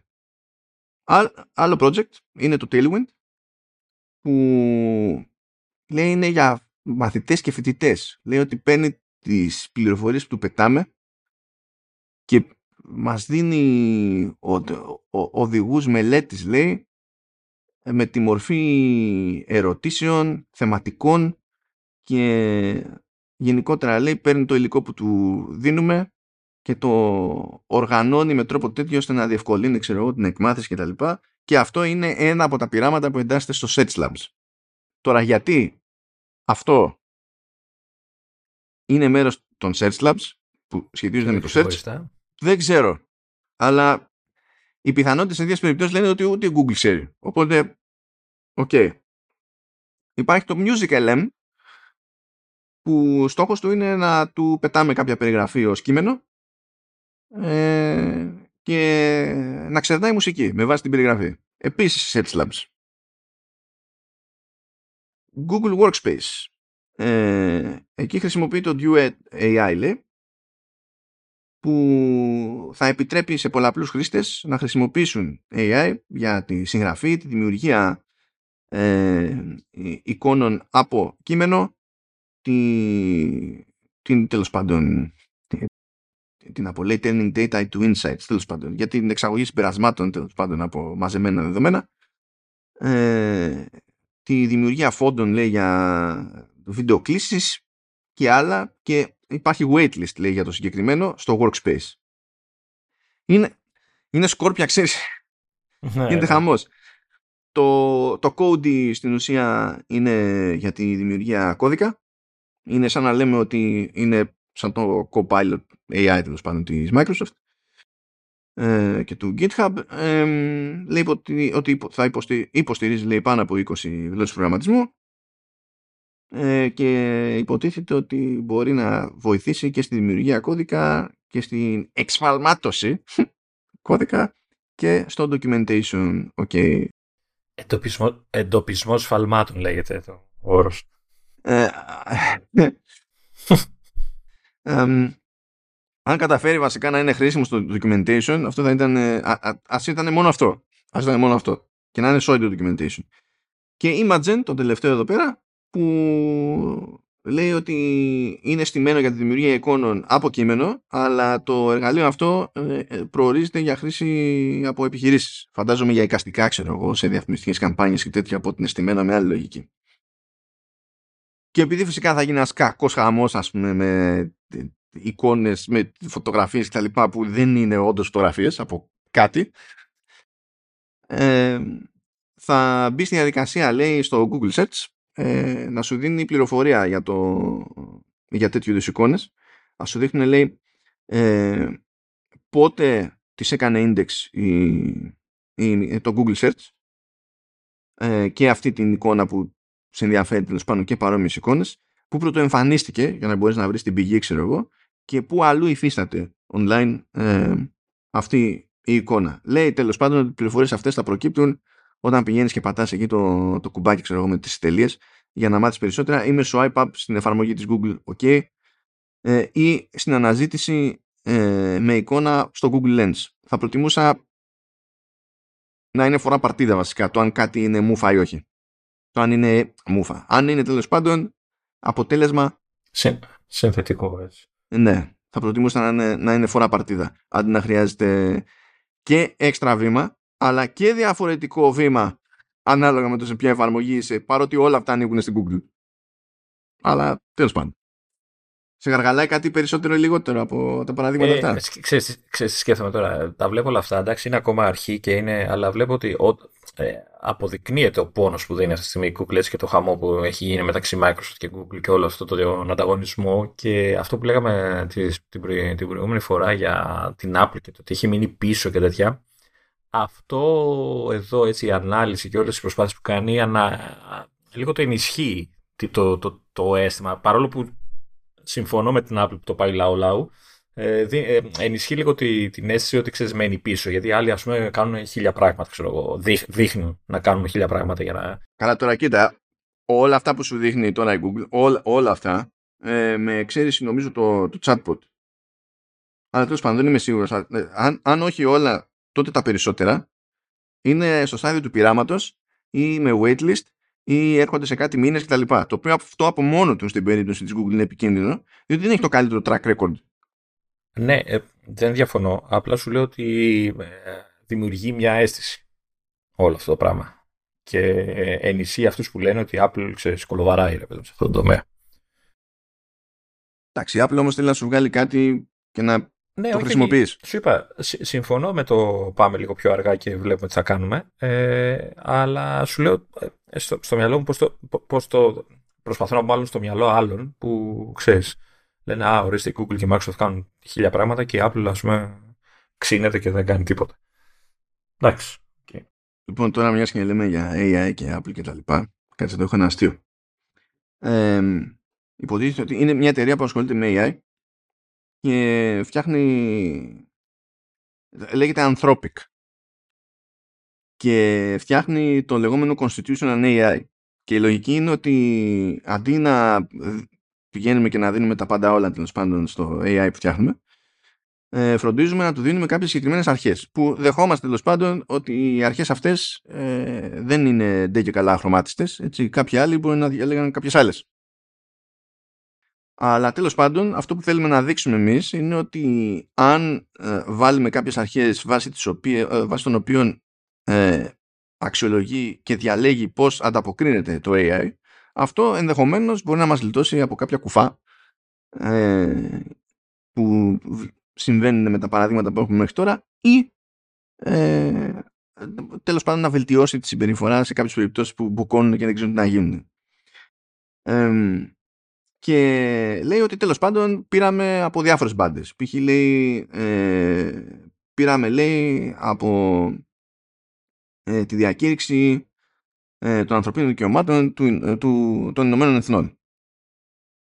το στείλω ότι υπάρχουν κάποια πράγματα που έχουμε συμφωνήσει γενικά ρε παιδί μου ότι πρέπει να προστατεύονται και να τα συνυπολογίζουμε. Ε... Αυτό που με έκανε και γέλασα όμως ήταν που μέρος δηλαδή το, το, του input για τις διάφορες αυτές αρχές sorry, δηλαδή δεν, δεν μπορώ, είναι, είναι, είναι, πολύ αστείο. Ε, λέει, interestingly, Anthropic drew from Apple's terms of service to cover deficiencies in the UN Declaration of Rights. Και γράφει και ο συντάκτης στο, στο άρθρο εδώ, στο Ars Technica, λέει A sentence we thought we would never write. και λες, ε, ναι, οκ. Okay. Εκεί, εκεί με πιάσε ένα νευρικό, ένα κάτι της, τέλος πάντων. Αλλά ναι, ναι. Υπάρχει αναβρασμός, παιδιά. Αυτό είναι το ρεζουμέ σε αυτή την περίπτωση. Σε περίπτωση που δεν σας είχε πείσει η Microsoft, τώρα βλέπετε ότι χτυπιέται εκεί πέρα, σαν να μην υπάρχει αύριο η Google και χτυπιέται ακόμα και η Meta που η Meta επειδή έχει άλλο business model και άλλη λογική κάνει κάποια πράγματα και τα ξαμολάει εκεί έξω ενίοτε και ως open source. Δηλαδή πάρτε τα και κάντε ό,τι να είναι. Είναι ένας περίεργος εκεί αυτά μας. But anyway. Έστω ότι. Σε μια περίπτωση που πάλι δεν ήταν στο πρόγραμμα σήμερα αλλά φύτρωσε καθώς ετοιμαζόμασταν ήταν ότι ε, λόγω ημέρας ε, θα κάνουμε ένα διάλειμμα φυσικά για τη, για, για τη LIP που εξακολουθεί και είναι χορηγός σε Commando S, Vertical Slice και Halftone FM για σχεδόν πλέον ένα χρόνο συνεχόμενο κάπου εκεί κοντεύουμε νομίζω να κλείσουμε το, το χρόνο. Ή το κλείνουμε τώρα στα τέλη Μαΐου ή το κλείνουμε τέλη Ιουνίου. Έχω μπερδευτεί λίγο. Δεν θυμάμαι θα τσακάρω τα mail μου. Ε, και τέλος πάντων ό, όταν θα έρθει η ώρα θα, θα ξέρω ε, πότε κλείνουμε χρόνο είναι το, ε, είναι το Creative Studio που πιάνει όλη την αλυσίδα τεχνικών δυνατοτήτων και εξειδικεύσεων διότι ξέρουν πλέον ότι κάθε μοντέρνα προσπάθεια είναι σύνθετη και απαιτεί πράγματα που μέχρι πρώτη ήταν ξέχωρα συνήθως μεταξύ τους. Άρα θα μπλέξει με game engines. Μπορεί να μην φτιάχνει video games, αλλά θα μπλέξει με game engines. Διότι είμαστε στην εποχή που μπλέκουμε με game engines για να γυριστούν σειρές ε, και ταινίες. Μπλέκουμε με game engines για να φτιάξουμε μια παρουσίαση σε metaverse. Μπλέκουμε με game engines τέλος πάντων για να κάνουμε ένα μάτσο πράγματα δεν είναι καθόλου περίεργο πλέον ούτως ή άλλως. Κουβαλάνε, κουβαλάνε και μια άλλα gamer εκεί πέρα. Έχουμε πει χιλιάδες φορές ότι είναι nerdless legit. Ε, αυτό το έχω πει εντωμεταξύ ένα μάτσο φορές και τα έχει ακούσει ένα μάτσο φορές και ο Βασίλης ο Γεωργακόπουλος. Και έτυχε να δει φωτογραφίες από το εσωτερικό των γραφείων της ΛΥΠ και μου λέει ρε εσύ αυτοί όντως είναι λέει τελείως έχουν όλο εγώ στα έλεγα αλλά δεν ακούτε γενικά δεν Νομίζετε ότι υπερβάλλουμε εδώ πέρα. Είναι... Πες ποιος είναι και ο άνθρωπος, δεν τον ξέρουν όλοι. Ο Βασίλης είναι... Ο... Επειδή τον έχω αναφέρει 500 φορές δεν θυμάμαι πλέον. Ναι, ο Βασίλης ο Γιακόπουλος. Ναι, αλλά έχουμε χιλιάδες νέους ακροατές. Ε, ε, ε. ε χιλιάδες, εντάξει, μην το παρακάνουμε. ε, ότι έχουμε χιλιάδες στο σύνολο, ναι, αλλά χιλιάδες νέους από τη μια στιγμή στην άλλη, όχι, δεν έχουμε χιλιάδες νέους. Γιατί, και εγώ νέος δεν είμαι. Το άλλο νέος, το άλλο νέος είναι. το άλλο δεν είναι για σένα αυτή η συζήτηση. ναι, ναι. Ε, ο Βασίλης Οριακόπουλος είναι ε, ε, φίλος πάρα πολλά χρόνια, ε, παλιός μου συμμαθητής, αλλά μεταξύ άλλων είναι και ο τύπος που έχει κανονίσει όλα τα λογότυπα του Hafton FM, μεταξύ των οποίων και το λογότυπο των το, το, το, μονόκερων. Αλλά αυτή είναι άλλη συζήτηση για την μονόκερη. Μην το μπλέξουμε τώρα με τη, με τη LIP. Σημασία έχει ότι στη LIP είναι ένα μάτσο νέρμπιλες, περνάνε ωραία, ακόμα και, και στη δουλειά. Θέλω να θυμίσω έτσι, ότι από τα company perks όχι μια και δυο, αλλά εφόσον όταν ε, είναι εφικτό, ε, ε, μόνο όταν είναι εφικτό, γιατί δεν το κάνουν οι ίδιοι, αλλά από τα company perks ε, ε, έχουμε, δηλαδή μεταξύ αυτών είναι το πάμε όλοι Maiden για να, για να καταλάβεις. Τυχαία το είπες αυτό το. Ε, τι τυχαία το, επειδή το έχουν κάνει ξανά και ξανά. Δηλαδή, χρονιές που έχουν σκάσει Maiden, ας πούμε, ε, ξαφνικά προέκυψε company perk ότι φυσικά θα πάμε όλοι Maiden.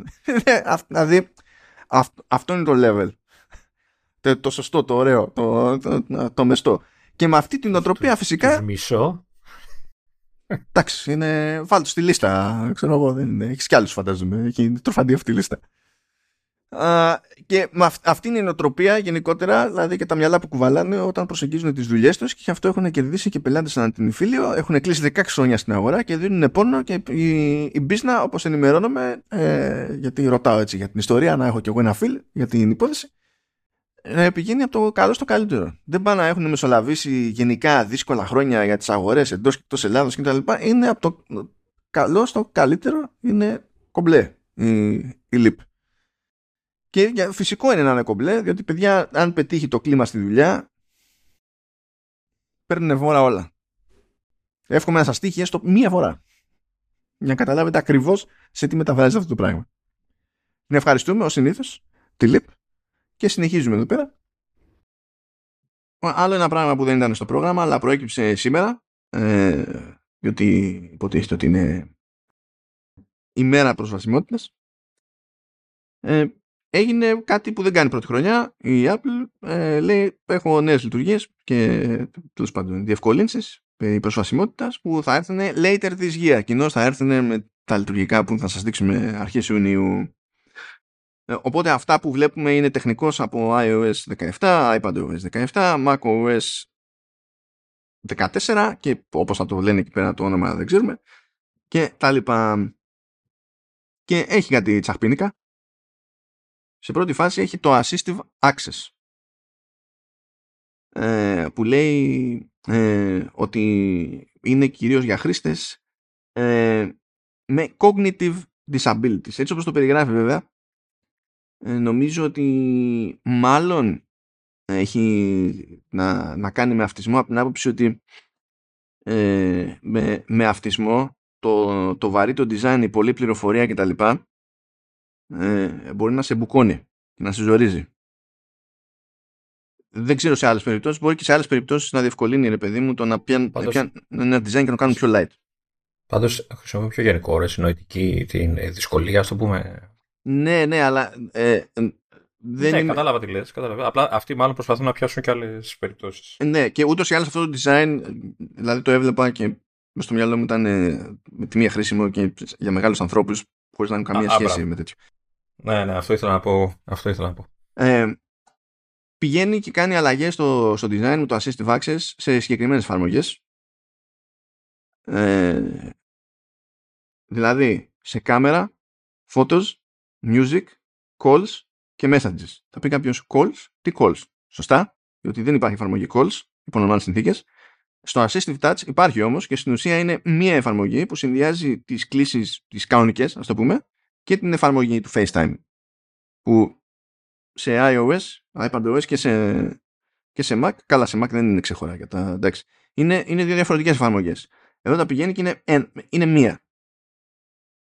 Τώρα τι έχει κάνει; Στην περίπτωση των φώτος ας πούμε, ε, έχει τεράστια πλακίδια για τις φωτογραφίες και σχεδόν τίποτα γύρω γύρω. Δηλαδή γράφει πάνω φώτος, έχει φωτογραφίες και από κάτω έχει ένα τεράστιο κουμπί λέει back. Δεν προσπαθεί να χώνει το, τα διάφορα άλλα στοιχεία που είναι για τα edits και τα λοιπά. Καθόλου, τίποτα. Αντίστοιχα κάμερα, βγάζει την προεπισκόπηση, γράφει πάνω κάμερα, ξέρω εγώ, με ηλεκτρικό και με μεγάλη γραμματοσυρά και το μόνο κουμπί που έχει, βασικά έχει δύο κουμπιά. Το ένα είναι take photo, τεράστιο, και το άλλο είναι επίσης back. Δεν έχει όλα τα υπόλοιπα, που είναι για τα timers, για ιστορίες και να αλλάξουμε mode για να το γυρίσουμε σε βίντεο. Είναι το υπεραπλουστευμένο. Τα εξαφανίζει όλα, ρε παιδί μου.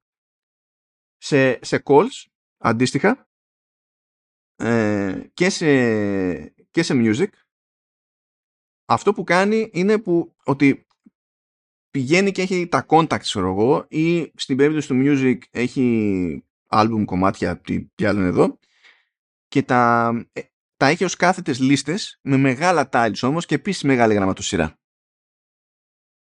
Δηλαδή όλο και, ε, και πάνω ξέρω εγώ στην περίπτωση του music έχει play pause και κάτω έχει back, δύο κουμπιά. Και calls δεν έχει καν, έχει μόνο το back. Δηλαδή έχει απλά τα tiles και το πατάς για να ξεκινήσεις την κλίση, ξέρω εγώ. Αυτό όταν το είδα, λέω εντάξει, μεγάλοι άνθρωποι στάνταρ. Στάνταρ. Βγαίνεις που βάζεις εκεί πέρα και έχουν πέντε μέσα στη μάπα τεράστια και, και γεια σας. Ξέρω εγώ. Τουλάχιστον να, να, να μπορείς να, ξέρεις, να επιλέξεις πια πέντε, ας πούμε. Ε, βέβαια, να επιλέγεις. Αυτό, να είναι ξέρω, τα αγαπημένα. Αλλιώς θα έχει νόημα. που θα χρησιμοποιήσει κάποιος ε, συχνά. Ε, Πάντως, τα παραδείγματα που έχουν στα screenshots περισσότερο ε, καλύπτουν το, την περίπτωση που είπες ε, για μεγάλους ανθρώπους που δυσκολεύονται με την τεχνολογία κτλ. Παρά. Σίγουρα με τα τεράστια πλήκτρα, ξέρω εγώ. Σίγουρα. Ναι, ναι, ναι. Πα, παρά ξέρεις, σου δίνουν την εντύπωση το κάνουν για ανθρώπους που έχουν κάποιο πρόβλημα κτλ. Εννοείται καλύπτει τους πάντες, αλλά μ' αρέσει αυτό. Το ότι υπάρχει, ξέρεις, διπλή διπλή λειτουργικότητα, ένας διπλός σκοπός σε, αυτέ, σε αυτές τις λειτουργίες και θα πρέπει να το κάνει γενικά αυτό το πράγμα. Το, το, το έλεγα και την ε, προηγούμενη φορά. Μα γι' αυτό νομίζω ότι δεν ονοματίζει και συγκεκριμένη πάθηση ακριβώς και σου λέει cognitive disabilities γιατί και αυτό μπορείς να πεις ότι η αδυναμία του μεγάλου του ανθρώπου ας πούμε, που έρχεται από τη φθορά, ε, τη φυσιολογική φθορά, μπορείς να την ορίσει ως cognitive disability χωρίς να είναι ντε και καλά κάποια συγκεκριμένη πάθηση, ρε παιδί μου. Πιστεύω ότι γι' αυτό το λέει έτσι γενικά. Και στα messages, τουλάχιστον σαν τελευταίο, ε, έχει την επιλογή, καλά, το στο ότι πάλι τεράστια πλήκτρα back, send, αυτά τέλος, ε, έχει την επιλογή να έχουμε αντί για πληκτρολόγιο μόνο emoji. Και εκεί τα emoji τα δείχνει επίσης τεράστια. Τεράστια, δηλαδή σε όλο το πλαίσιο που έχει για τα emoji χωράει μια εξάδα και τέλος πάντων φαίνεται και ένα μέρος από μια τριάδα ακόμη που είναι τόσο λίγο αυτό που βλέπεις που δεν καταλαβαίνεις ποια είναι η τριάδα στην πραγματικότητα. Ε, πριν σκρολάρεις. Για άτομα που δεν την παλεύουν ή δεν προτιμούν να κάνουν ολόκληρη ιστορία λεκτικά, ας πούμε, και να σου λέει θα έχω μόνο αυτό και θα, στην ουσία θα είναι σαν να κάνω αντιδράσεις, ξέρω. Θα ήθελα πάντως αυτό το σκρέσο να έχει και το πληκτρολόγιο. Να δω πώς, αν το έχουν αλλάξει και πώς. Ε, δεν είμαι σίγουρος ότι το έχουν αλλάξει. Γιατί αυτό που βλέπω εγώ εδώ πέρα Λέει, for example, for users who prefer communicating visually, messages includes an emoji-only keyboard and the option to record the video message to share with loved ones. Αυτό λέει. Δεν λέει να έχουν πειράξει το υπόλοιπο keyboard. Mm. Okay. Um, και επίσης, στη λογική τε, τεράστια εικονίδια για τα πάντα, αυτό ισχύει και, στο, ε, και σε home screen και την προβολή των εφαρμογών όπου μπορούμε να έχουμε τεράστια τετράγωνα πλακίδια. Δηλαδή έχει εδώ ένα iPad ας πούμε που έξι εφαρμογές πιάνουν τη μισή οθόνη. Δηλαδή για να καταλάβετε. Ή διαφορετικά, εδώ το έχει σε παράδειγμα σε iPhone, μπορούμε να τα βάλουμε ως κάθετη λίστα. Και η λογική είναι τέλος πάντων ότι το πρώτο σενάριο βολεύει για εκείνον που βγάζει άκρη πιο εύκολα με τα εικονίδια και το δεύτερο σενάριο βολεύει περισσότερο εκείνους που προτιμούν να, να βγάζουν άκρη κυρίως με το λεκτικό. Έχει τα εικονίδια, αλλά στο design εκείνο, το δεύτερο, με την κάθετη λίστα, νομίζω ότι αυτό που ξεχωρίζει περισσότερο με τη μία στο χώρο είναι, είναι το λεκτικό. Αυτό είναι το πρώτο σετάκι πραγμάτων. Υπάρχει και άλλο σετάκι, είναι λέει το live speech ε, και το personal voice advanced ε, speech accessibility. Και αυτά θέλουν εδώ πέρα ε, εξηγησούλα. Ε, στη μία περίπτωση το live speech τι είναι, είναι ε, γράφω, γιατί για κάποιο λόγο δεν μπορώ να μιλήσω, ξέρω εγώ. Ε, γράφω αυτό που θέλω και μετατρέπεται σε φωνή για να μιλήσω στον άλλον. Και αν υπάρχουν πράγματα που λέω συχνά και κατά επανάληψη, μπορώ να τα αποθηκεύσω ως φράσεις, να τις έχω πιο πρόχειρες ας πούμε, και να μην χρειάζεται κάθε φορά να τις, ε, να τις ξαναγράφω. Και υποτίθεται ότι το live speech, τουλάχιστον όπως βλέπω εδώ πέρα, είναι λέει, σε iPhone, iPad και Mac. Ε, είναι κάτι σαν το text to speech, έτσι, έτσι, αυτή τη λειτουργία ουσιαστικά κάνει. Ναι, ναι. Αυτό το πράγμα. Η διαφορά βέβαια είναι ότι συνδέεται με το personal voice που στην ουσία τι κάνει; Σ' αφήνει η φωνή συνθετική που χρησιμοποιεί το σύστημα για να επικοινωνήσει ε, στην ουσία να μοιάσει, να μοιάσει με τη δική σου και το κάνεις train αυτό το μοντέλο στην ουσία. Θέλει λέει σου πετάει κάποιες φράσεις ε, και πρέπει να τις να τις πεις φωναχτά και τις καταγράφει το σύστημα. Είναι περίπου 15 λεπτά το, το ο, ο ήχος που χρειάζεται να μαζέψεις τέλος πάντων ε, μέσω iPhone ή iPad για να φτιάξει το personal voice. Και ύστερα το σύστημα όταν θα χρησιμοποιεί συνθετική ε, φωνή για να επικοινωνήσει, χρησιμοποιεί στην ουσία τη φωνή σου, ας το πούμε έτσι. αυτό όμως δεν έχει λίγο σε αντίθεση με το ότι αφορά χρήστες που δεν μπορούν να μιλήσουν. Πώς θα φτιάξουν προσωπική φωνή άμα δεν μπορούν να μιλήσουν; Ε, διότι μπορεί ε, να μην είσαι ακόμη σε εκείνο το στάδιο, αλλά να είσαι στην πορεία. Ναι, τουλάχιστον ελπίζω να έχει και ξέρεις, να, να χρησιμοποιεί μια συνθετική φωνή χωρίς να χρειάζεται να κάνεις όλη αυτή τη διαδικασία. Ούτως ή άλλως. Το ένα δεν απαιτεί το ναι. άλλο, αλλά σου λέει ότι αυτό, αυτό. άμα θες, μπορείς να βάλεις και το personal voice. Mm. Ε, οπότε και αυτό είναι ok. Φέρνει ως παράδειγμα, ρε παιδί μου, εδώ ασθενή σε ALS. Εδώ πηγαίνει πιο συγκεκριμένα γιατί σου λέει ότι δεν ξεκινάς ανήμπορο να μιλήσεις. Καταλήγεις όμως ανήμπορο να μιλήσεις. Και προφανώς δεν το παθαίνεις. Δεν ξυπνάς μια μέρα και δεν μπορείς να μιλήσεις με τη, με τη μία, μια στιγμή στην άλλη. Την τη μία μέρα είσαι κομπλέ, την άλλη τέλος. Είναι μια διαδικασία. Οπότε όταν έχεις διαγνωστεί με λες, ας πούμε, έχεις το περιθώριο να το κάνεις αυτό το πράγμα για να το χρησιμοποιήσεις από εκεί και έπειτα. ένα άλλο χαριτωμένο έχει να κάνει με το, με το Magnifier που θα έχει πλέον το detection mode μάλλον έχει detection mode έτσι κι αλλιώς, αλλά θα, το detection mode θα αποκτήσει τη λειτουργία point and speak για ε, τυφλούς ή για τέλος πάντων ε, χρήστες που έχουν σάπια όραση. Σαν και εμένα και χειρότερα βασικά. Και για μας που χτυπάει η πόρτα της, πώς το λέω, της μεπίας, της πρεσβειοποίας. Ε, εντάξει, το, το λύνεται εύκολα. Κοίτα, και εγώ άμα απλά πηγαίνω κάπου πιο κοντά. Ε, εσύ θα πηγαίνεις λίγο πιο μακριά. Θα λυθεί. Αλλά εδώ είναι για πιο χοντρά, ρε παιδί μου. ε, γιατί σου λέει ότι δείχνεις με το Magnifier App, δείχνεις κάπου σε επιφάνειες που έχουν, υπάρχει text. Και μπορείς, καθώς κρατάς το τηλέφωνο, με το άλλο σου χέρι να πηγαίνεις και να δείχνεις κάποια επιλογή που έχει κείμενο, που είναι ένα κουμπί. Έχει εδώ ως παράδειγμα το φούρνο μικροκυμάτων. Και έχει ένα κουμπί το οποίο έχει κείμενο πάνω. Το δείχνεις και σου διαβάζει το κείμενο εκείνου του κουμπιού. Καλή φάση. Ε, υποθέτω ότι όλα αυτά θέλουν τελείως σύγχρονο κινητό έτσι για, για να δουλέψουν όλα αυτά. Αυτά πρώτα απ' όλα θέλουν, θέλουν, θέλουν Pro iPhone ε, με το, γιατί χρησιμοποιεί και το, το LiDAR. Okay.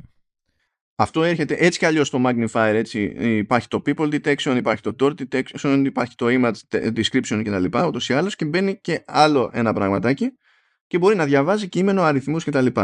Οπότε, γιατί προηγουμένως τι γινόταν, αν δεν είναι ότι δεν μπορούσε να διαβάσεις τίποτα, απλά θα στα διάβαζε όλα. Και πρέπει να, ξέρεις, να στα διαβάσει όλα, να φτάσεις εκεί που σε νοιάζει και να κάνεις. Ενώ εδώ μπορείς να πας με το χέρι τέλος πάντων και να προσανατολιστείς αλλιώς και στην ουσία γλιτώνεις χρόνο. Αυτά είναι τα χοντρά. Αυτά είναι τα χοντρά. Γιατί υπάρχουν και, και ψηλά, τα οποία επίσης μπορεί να είναι και για πολύ περισσότερο κόσμο ε, ανάλογα με την περίπτωση. Το ένα είναι ότι ε, ακουστικά βαρικοίας που είναι με στάμπα made for iPhone ε, θα λειτουργούν πλέον και με Mac. Θετικό. Περίεργο τόσο καιρό δεν, έτσι. Ε, εντάξει, ε, λαγκάρει ο Mac σε διάφορα τέτοια, το ξέρουμε. το, στο voice control λέει θα έχουν πλέον ε, phonetic suggestions για περιπτώσεις που έχουμε λέξεις που στο άκουσμα είναι πολύ κοντά αλλά στην πράξη δεν είναι ε, και ε, θα μας δίνει το περιθώριο εκεί να διαλέξουμε με, με τη μία το σωστό τέλος πάντων. πιο χρήσιμο, κατά με, έτσι όπως το αντιλαμβάνομαι εγώ, είναι το Voice Control Guide, όπου στην ουσία τι είναι, είναι οδηγός χρήσης του Voice Control. Από εκεί πρέπει να ψάχνεις, να ψάξεις το web για να δεις τι και πώς, θα φτιάξουν τέλος πάντων κάτι με, σαν να λέμε με tips που να σου εξηγεί πώς λειτουργεί το πράγμα. Θετικό. Θετικό. Είναι, είναι περίοδο ότι δεν το σκεφτήκα να το κάνω από την αρχή, έτσι. Ε, ε ναι, ναι. Βέβαια δεν τους έχω και φοβερή εμπιστοσύνη, διότι έχουμε και την εφαρμογάρα που λέγεται Tips και δεν έχω καταλάβει τι κάνουν εκεί πέρα. Κάθε πότε, γιατί ασχολείται, κάνει την ασχολείται, δεν ξέρω. Την, την έχω αφαιρέσει, οπότε δεν, ε, δεν ξέρω καν τι κάνει. Ναι, νομίζω και αυτοί την έχουν αφαιρέσει. πρέπει να κάνουν updates στα τυφλά, ξέρω εγώ. Κάποιος πρέπει να κάνει κάπου submit και να μην το τσεκάρει ποτέ τι έγινε. Um, Επίσης, ε, λέει για όσους χρησιμοποιούν διακόπτες που υπάρχει το switch control έτσι κι αλλιώς για να κάνεις επιλογές στο σύστημα κτλ. Που, που είναι για άτομα με κινητικά ε, προβλήματα. Ε, θα μπορούν λέει οι, οι διακόπτες αυτοί να χρησιμοποιηθούν και ως ε, εικονικό χειριστήριο για games σε iPhone και iPad. για χρήστες λέει με κακή όραση ε, θα είναι λέει ευκολότερη η αλλαγή του μεγέθους του κειμένου ε, σε εφαρμογές Mac όπως Finder, Messages, Mail, Calendar και Notes. Τώρα τι εννοεί It's now easier δεν ξέρω. Ε, δεν ξέρω, αλλάζει η γραμματοσύρα εύκολα στο Finder ας πούμε και αυτά. Εννοώ το μέγεθος. Ε, έχει επιλογές, αλλά ξέρω εγώ τι εννοεί ότι θα τα ενοποιήσει, θα είναι σε ένα σημείο ότι. Ναι, θα, δεν θα είναι τόσο θαμμένες. Θα γίνεται πιο σωστά. Μάλλον. Επιτέλους θα έλεγα εγώ πάντως. Δηλαδή, αν όντως είναι. Γιατί πολλές φορές χρειάζεται να μεγαλώσεις κάποια γράμματα και δεν πίζεις για να το κάνεις. Ναι, νομίζω ότι όλη, όλη η νέα εφαρμογή settings χρειάζεται accessibility settings έτσι όπως το, το έχουν κάνει το πράγμα γιατί είναι ένα χάος. Um, τι άλλο, τι άλλο έχουμε; Ε, έχουμε επιλογή για τη μείωση του animation ε, σε, στην ουσία σε κινούμενες εικόνες. Δηλαδή φαντάζομαι σε live photos και τα λοιπά ή σε, σε GIF και σε messages και Safari ό,τι είναι τέλος πάντων εικόνα που έχει κάποιο animation υπάρχει επιλογή να, να μπλοκάρετε αυτό το animation για εκείνους που ε, έχουν ευαισθησία στη, στην κίνηση ας πούμε. Ε, και ε, Στη ε, ε, περίπτωση του voiceover γενικότερα λέει ότι οι φωνές Siri θα είναι λέει πιο φυσικές σε υψηλότερες ταχύτητες. Ενώ τώρα λέει η ταχύτητα μπορεί να ε, είναι, μεταξύ, να, είναι από 0,8 του default μέχρι και διπλάσιο του default. Υποθέτω δεν θα ακούγεται σαν στρομφάκι από εδώ και στο εξής. Ε, μάλλον, μάλλον. Ξέρω εγώ.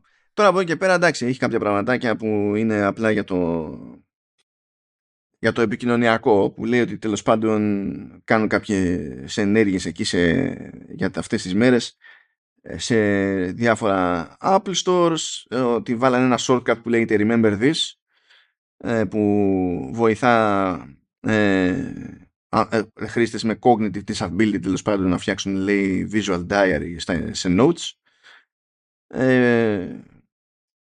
θα προμοτάρουν κάποια, ε, κάποια podcast τέλος πάντων στο Apple Podcast που είναι σχετικά με το θέμα. Το, στην εφαρμογή TV θα προμοτάρετε περιεχόμενο που σχετίζεται με τέτοια θέματα. Ε, ε, μην μου πείτε ότι θα το ανοίξω και θα μου θυμηθεί ότι υπάρχει το κόντα, θα το πιστέψω. Ε, Apple Books αντίστοιχα.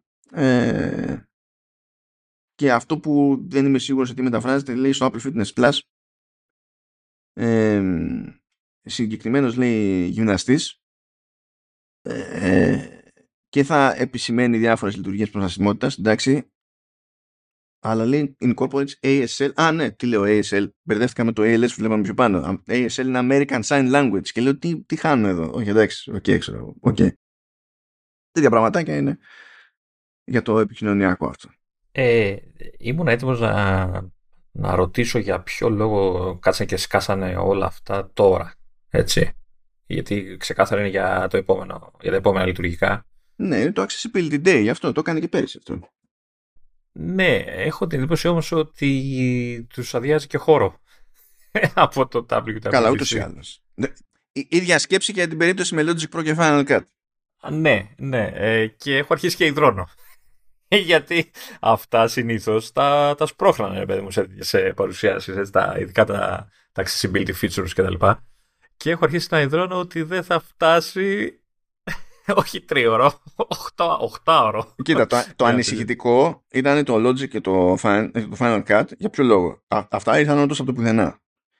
Αυτό τώρα με accessibility είναι μια σχετικά πρόσφατη παράδοση. Δηλαδή, αυτό είναι στο πρόγραμμα να γίνει στην πραγματικότητα. Δηλαδή θα το έκανε έτσι κι αλλιώς και αυτό δεν σημαίνει ότι δεν τα αναφέρει καν μετά στην παρουσίαση. Πέρυσι που το έκανε δηλαδή, έκανε και ένα γρήγορο στην παρουσίαση. Απλά σου λέει κάτι το βγάλουμε αυτό από τη μέση, που και επικοινωνιακά, πώς να σου πω, κάθεται αλλιώς. Δηλαδή, σήμερα θα, ασχοληθεί, θα ασχοληθούν media συγκεκριμένα με αυτά. Θα αναδειχθούν και σε media που καλύπτουν τέτοιου είδους ε, τεχνολογικά νέα τέλος πάντων και, και εξέλιξει. Συγκεκριμένα, αν το βάλεις αυτό μέσα στο χαμό του WWDC, θα είναι το απόλυτο χάος. Το απόλυτο χάος. Πάντως ετοιμάσου, δεν ξέρω τι θα γίνει τον Ιούνιο. Ε, εντάξει, εγώ είμαι πάντα έτοιμος για κλάψα. Εσύ δεν είσαι πάντα έτοιμος για κλάψα. Τόσα χρόνια άλλη εντύπωση μου έχεις δώσει, Λεωνίδα. ναι. Δεν θα βγει ποτέ ο Ιούνιος. Ε, ε. Και όχι τίποτα άλλο, δεν θα μπορώ να τα βλέπω κιόλας. Τι να πω, τι να πω. Λοιπόν, να πάμε τώρα σε πράγματα που είναι πιο κλισέ για το, για το άθλημα. Έτσι. Φύτρωσε κάτι ψηλό εκεί για τον M3 Pro. Που είναι ενδεικτικό της όλης κατάστασης. Ε, δεν, δεν έχουμε δει τον απλό και φτάσαμε στον Pro ήδη, έτσι. Ε, ναι, μα ε, τα έχουμε πει, Λεωνίδα. Αυτά σχεδιάζονται όλα μαζί. Το ζήτημα, το, το, το υπόλοιπο είναι η πολυπλοκότητα της κατασκευής και το κόστος κτλ. Αλλιώς σχεδιάζονται όλα μαζί. το θέμα είναι λοιπόν ότι ε, πήρανε χαμπάρι από Analytics ότι κάποιοι χρησιμοποιούν συστήματα με chip που, από Apple Silicon που δεν υφίσταται εκεί έξω. Και με τα χαρακτηριστικά που βλέπουν φαίνεται να είναι ο M3 Pro. Με βάση τους πυρήνες δηλαδή που βλέπουν εδώ και εκεί. Λοιπόν, τι, τι, αυτή τη στιγμή ο M2 Pro στη, στη βασική του μορφή, γιατί υπάρχουν δύο γεύσεις, ας το πούμε, του M2 Pro, με διαφορετικούς πυρήνες, έτσι. Η, η φθηνή του εκδοχή, ας πούμε, η πιο light, έχει 10 πυρήνες CPU και 16 GPU. Και υπάρχει και επιλογή με 12 πυρήνες CPU και 19 GPU. Αυτό που βλέπουν τώρα στα Analytics είναι ένα chipset που έχει 12 πυρήνες CPU και 18 GPU. Άρα ε, συν 2 σε κάθε μπάντα. Κάτσε περίμενε, γιατί είπες για 19 πριν. Ναι, ναι, ε, γι' αυτό, αυτό το βάζω, ε, το ορίζω έτσι, γιατί αυτό που λέμε τώρα πρέπει να είναι μάλλον η light εκδοχή του M3 Pro. Α, από τα 16 στα 18 δηλαδή. OK, okay, ναι. Δηλαδή από, από 10-12 και από 16-18 απλά χάνει συνεννόησης και για να έχουμε μια κλίμακα θυμίζω ότι ο πιο full τέλος πάντων M3 Pro είναι 12-19. M2 Pro. M2 Pro, ναι. Άρα υπολογίζουμε ότι ο full αντίστοιχος M3 Pro θα είναι 14 ε, και 21, ξέρω κάπως. Ναι, αυτή, αυτό είναι θεωρία. Αυτό είναι θεωρία. Και ναι. καλά, επειδή συνήθως αυτή είναι η απόσταση που τους χωρίζει, ότι αν κρατήσουν το ίδιο μοτίβο, τότε αν αυτός είναι ο light, ο full δεν θα είναι 12 πύρηνο, θα είναι ξέρω εγώ 14 πύρηνο και δεν θα έχει ε, τέλος πάντων 16 πύρηνε, αλλά μπορεί να έχει 20. Αυτό ξέρω εγώ. Εντάξει, OK, okay, κάτι τέτοιο. Η τσαχπινιά που παίζει εδώ είναι ότι στην έκδοση που έχουν πάρει χαμπάρι, που είναι με 12, ε, οι πυρήνες είναι 6 και 6. Ε, 6 ε, high και 6 low, ας πούμε, έτσι. Ναι, 6 μικρή, 6 μεγάλη. Ο τωρινός ο light έχει 6 μεγάλους, 4 μικρούς. Γενικά ο, όλοι στο, στο, στους M2 οι μικροί παντού είναι 4. Και όλοι οι υπόλοιποι είναι ανάλογα με την φάση. Αυτό υπονοεί, ρε παιδί μου, ότι άσχετα με το πώς θα παίξει με τους μεγάλους, μάλλον θα πάει να σπρώξει και τους μικρούς φέτος. Οπότε θα ίσως, ίσως φανεί λίγο παραπάνω σε επιδόσεις ε, θα, θα δείχνει μάλλον υψηλότερες επιδόσεις και σε πιο απλές ε, εργασίες. Δεν νομίζω ότι το σκεπτικό θα είναι αυτό. Ε, γιατί θα, προφανώς δύο πυρήνες παραπάνω θα ανεβάσουν τη γενικότερη επίδοση έτσι κι αλλιώς. Απλά νομίζω ότι όταν το κάνεις αυτό το πράγμα πηγαίνεις και ανεβάζεις το όριο που απαιτεί τη, την ουσιώδη χρήση των μεγάλων. Άρα μειώνεις την μπαταρία. Ναι, okay. Μειώνεις, δεν μειώνεις την μπαταρία. Τη χρήση της μπαταρίας, ναι. Ε, οπότε αυτή είναι μια ένδειξη έτσι, τσαχπίνικη που στην ουσία πηγαίνει παραπέρα το πότε πρέπει να κάψεις περισσότερο το, το chipset και θα μπορεί να κάνει μάλλον το σύστημα περισσότερα πράγματα πριν χρειαστεί να δώσει πόνο περαιτέρω στην κατανάλωση. Τώρα το πώς θα κλιμακωθούν οι μεγάλοι θα φανεί, θα δούμε. Και οι μεγάλοι θα κλιμακωθούν, ούτως ή άλλως κλιμακώνονται κάθε φορά. Και το άλλο, το περίεργο, που εκεί πέρα λίγο με μπέρδεψε αυτό είναι ότι το chip που είδανε με αυτούς τους πυρήνες που είπαμε είχε λέει 36 GB Ε, περίεργο νούμερο δεν είναι αυτό. Ενώ συνήθως πάει 16, 32, 64 ξέρω. Ναι, ε, όμως ήδη έχουμε M2 με 24. Ναι. που μετά πηγαίνει τέτοιο, έχει εκδώσει με 48 και τέτοιο. Δηλαδή δεν κολλάει εκεί πέρα, δεν την νοιάζει την Apple. Τα κάνει. Αυτό δεν μου κάνει εντύπωση. Απλά δεν είμαι σίγουρος πόσο προβλεπέ είναι αν αυτή, αυτή είναι η έκδοση η Lite του M3 Pro πόσο προβλεπέ είναι να έχει επιλογή για να πας τη RAM τόσο πάνω. Αντί να σου πει ρε παιδί μου ότι τόσο πάνω τη RAM μόνο αν πάρεις το full fat ξέρω M3 Pro.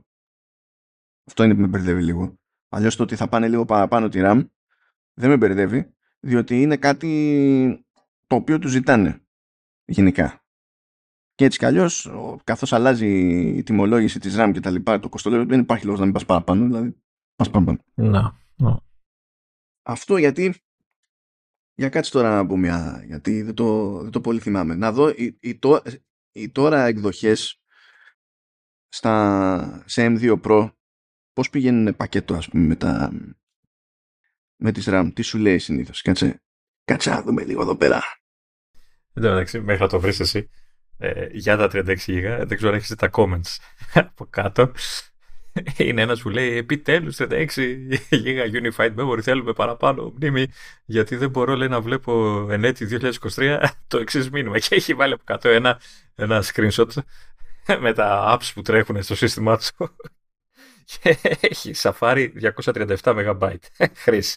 Finder 277 Firefox 79 GB και, και, σου λέει ότι ξέρω εγώ system has run out of application memory. Και η απάντηση από πάνω είναι τι στο διάλογο κάνει με το Firefox και θες 79 GB RAM Έμα Έμα Πόσα tabs πια. Α όχι κάτσε. Λοιπόν στο, στον Lite τον M2 Pro όντως έχει και επιλογή για, για 32 ήδη Οπότε δεν είναι εκτός το πιο χρόνο το, το σενάριο αυτό.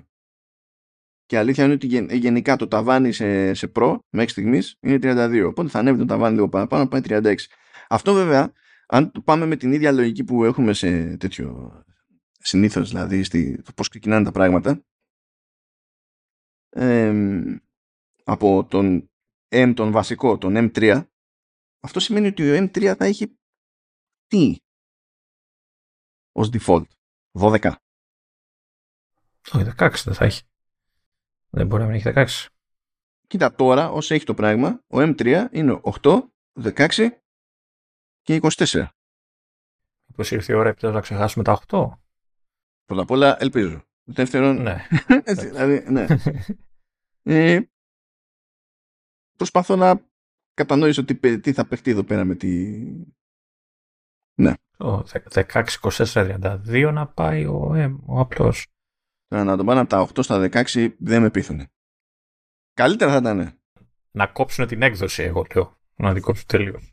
Ναι, κατάλαβα. Απλά το, να, το, πιο πιθανό θεωρώ το νέο default να είναι 12 παρά να είναι 16. Mm. Γιατί δεν γίνεται να μας κάνουν τη χάρη με τη μία, δεν καταλαβαίνει. Οπότε αν πάει στα 12 από 8, άρα από τα 16 θα πάει στα 20 και από τα 24 στα 28, θα πάει ένα 4 μετά. Γιατί αυτό είναι το θέμα, είναι ότι όταν. Είναι, δεν, δεν, δεν ξέρω, τα πηγαίνει λίγο περίεργα. Τέλος πάντων, ψαχνόμαστε κι εμείς εδώ πέρα. Αλλά το μόνο σίγουρο στην όλη περίπτωση είναι ότι παιδιά θα είναι η πρώτη εξόρμηση σε 3 νάνο. Αυτό το πράγμα έχει βγει και βρώμα εκεί ότι. Ναι, ναι, ναι. Έχει βγει και βρώμα ότι το 90% όλου του output που, σε 3 νάνο που έχει να βγάλει φέτος η TSMC είναι της Apple. Παρ' όλα αυτά έχει βγει και άλλη βρώμα ότι όλο αυτό δεν φτάνει την Apple. και μετά θα αναρωτιόμαστε εμείς και καλά γιατί δεν βάζει το, το νέο chipset σε όλα τα iPhone και θα το βάζει μόνο στα Pro. Εδώ δεν φτάνει να κάνει τίποτα. Σου λέει, μα σε πληρώνω, τα θέλω όλα. Ε, και, και δεν με φτάνουν. Φτιάξε και άλλα. Δεν μπορώ, μα τα θέλω, μα δεν μπορώ. Οπότε με τα 3 νάνο κερδίζουμε εννοείται σε ψήξη, έτσι θα ζεσταίνεται λιγότερο το μηχάνημα, άρα θα τρέχει πιο γρήγορα περισσότερη ώρα, δεν θα κάνει τόσο πολύ throttle; Πάντα η απάντηση σε αυτή την ερώτηση είναι άγνωστο. Γιατί το θέμα είναι πώς το ζυγίζεις. Α, ναι, ναι.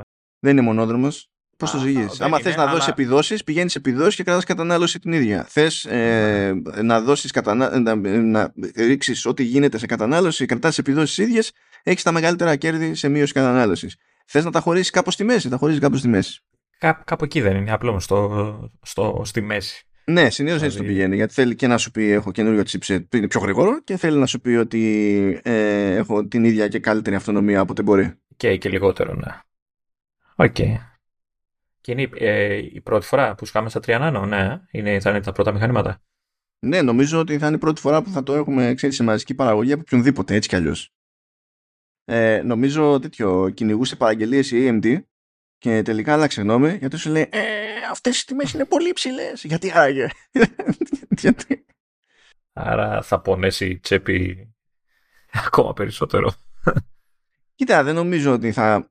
Και καλά, αυτός θα είναι λόγος για να πει ότι σπρώχνω τις τιμές μου ακόμη πιο πάνω η Apple. Αλλά δεν είναι ευθύνο το, το άθλημα αυτό. Συνδυαστικά όμως, δηλαδή, νέο chipset με, νέα, με νέο τρόπο κατασκευής. Ε, σου λέει, σου βάζω παραπάνω πυρήνες, σου βάζω και παραπάνω μνήμη, σου, σου βάζω, σου βάζω, άρα σου βγάζω και κάτι. για να μην σου πω, σου βάζω πιο πολύ. Αντίστοιχα όμως οι τιμές σε RAM έχουν πέσει, ξέρω εγώ. Ναι, αλλά δεν την νοιάζει αυτό, νομίζω. Έχει πέσει, αλλά δεν θα σου φτύνει το μηχάνημα, θα σου βάλει παραπάνω μνήμη για να έρθει μια στα, ε, στα ίδια, ξέρω εγώ. Ναι, ναι, ναι, αυτό, αυτό θα κάνει. Ναι, γι' αυτό δεν πιστεύω ότι. απλά θα μείνει στις τιμές που ήταν έτσι κι αλλιώς τέλος πάντων. Δεν, δεν νομίζω ότι την ενδιαφέρει. Και θα, λέμε και, και θα λέμε και πάλι καλά. Ε, ναι, ως συνήθως. Δηλαδή, τι ως συνήθως. Βασικά πότε λέμε πάλι καλά. Ποτέ. Αλλά τέλος πάντων. you get the idea. Α το, ας το θέσουμε έτσι. Ε, Τώρα, αν, ε, αν έτσι αυτός τώρα είναι ο default το M3 Pro, ε, ναι, εντάξει, το MacBook Pro ξεκινάει στα, 2.000 δολάρια. Έτσι, δεν είναι φθηνό μηχανάκι. Αλλά μου αρέσει που ξέρεις, ε, ε, συνεχίζει η Apple και κάνει την πιο ξεφτιλέ σύνθεση, ας πούμε, σε κάθε βαθμίδα Mac, όλο και πιο σόι.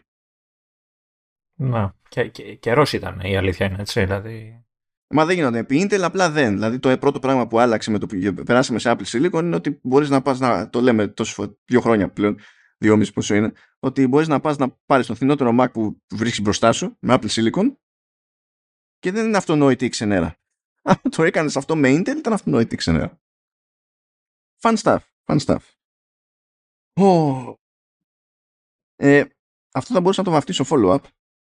Αλλά θυμάσαι Λεωνίδα που λέγαμε περί OLED και τέτοια το πράγμα είναι δύσκολο. Και γιατί ε, ακούμε τόσο καιρό για οθόνες OLED σε iPad, σε MacBook και δεν, δεν φυτρώνουν από πουθενά. Και λέγαμε ότι καλή φάση αλλά στο computing παίζει ρόλο το κείμενο. Και οι οθόνες που έχουμε στη τηλεοράση δεν είναι στημένες για κείμενο γιατί οι διατάξεις των pixels δεν είναι η στάνταρ. Και αυτό επηρεάζει την προβολή του κειμένου minimum χρειάζεται να κάνεις τσακμιλιά με software, ας πούμε, για να σώσει ό,τι σώζεται. Και η Apple δεν το κάνει αυτό. Just saying. Η, η Microsoft το κάνει με το ClearType, αλλά δεν το έχει ενημερώσει για να σε σώζει σε, σε OLED. Οπότε ούτε εκεί παίζει. Η Apple πηγαίνει και διαλέγει ε, τις αναλύσεις της οθόνες της έτσι, ώστε να το αντιμετωπίζει μέσω hardware συνήθως. Αλλά τέλος πάντων είχαμε πει ότι ε, να, η, το λεγόμενο WOLED που είναι της LG έχει κανονικό RGB αλλά έχει και ένα pixel ακόμη το οποίο είναι λευκό. Και αυτό χαλάει το ζύγι. QD OLED που είναι μεριά ε, Samsung εκεί πέρα δεν είναι καν δίπλα-δίπλα ξέρω εγώ ένα pixel να έχει την τριχρονομία το, το pixel είναι τρίγωνο. Πάει περίπατο η φάση με το, με το κείμενο. Ε, και η πλάκα είναι που αυτό ήταν συγκλονιστική απογοήτευση. Υπάρχουν ε, panels που είναι κανονικό να τα RGB. Καθαρό RGB. Και μπορείς να περιμένεις εκεί πέρα προβλεπέ παιδί μου ε, διαχείριση του κειμένου και προβολή. Ε. Λοιπόν, αυτό το έφτιαχνε μια ε, Ιαπωνική εταιρεία που στην ουσία ήταν κοινοπραξίας αλλά χρεοκόπησε. Ε, δεν προλαβαίνει να αγοράσει η Apple τώρα. Ε, τώρα αυτό σαν, ε, που λέω κοινοπραξία ξεκίνησε το 2014 ανακοινώθηκε το 2014 ε, ε, έγινε ε, απέκτησε ύπαρξη τέλος πάντων το 2015 και ήταν συνεργασία Panasonic, Sony και Japan Display και ε, ενός κυβερνητικού φαντ της Ιαπωνικής κυβέρνησης, παιδί μου. Ε, και ο στόχος εκεί πέρα είναι να ασχοληθούν πιο πολύ με τις μικρές οθόνες αλλά ήταν RGB, OLED και τα λοιπά και πάει λέγοντας. Ύστερα είχαν κάποια κονέ με κάποιους κατασκευαστές π.χ. στα, στα επαγγελματικά OLED monitors της LG τα OLED Pro χρησιμοποιούσε τέτοια. Αλλά τώρα δεν. Έτσι. Ε, ούτως ή άλλως τα έχει σταματήσει να τα χρησιμοποιεί αυτά η LG για τον α ή β λόγο. Τώρα δεν είναι σαφές ότι θα γίνει η όλη φάση. Επηρεάζονται και άλλοι κατασκευαστές. Λέει ότι η Japan Display που ήταν ένας, ένα μέρος κοινοπραξίας θα αγοράσει την τεχνολογία της JOLED, έτσι όπως λέγονταν αυτή η κοινοπραξία, η JOLED, ξέρω εγώ.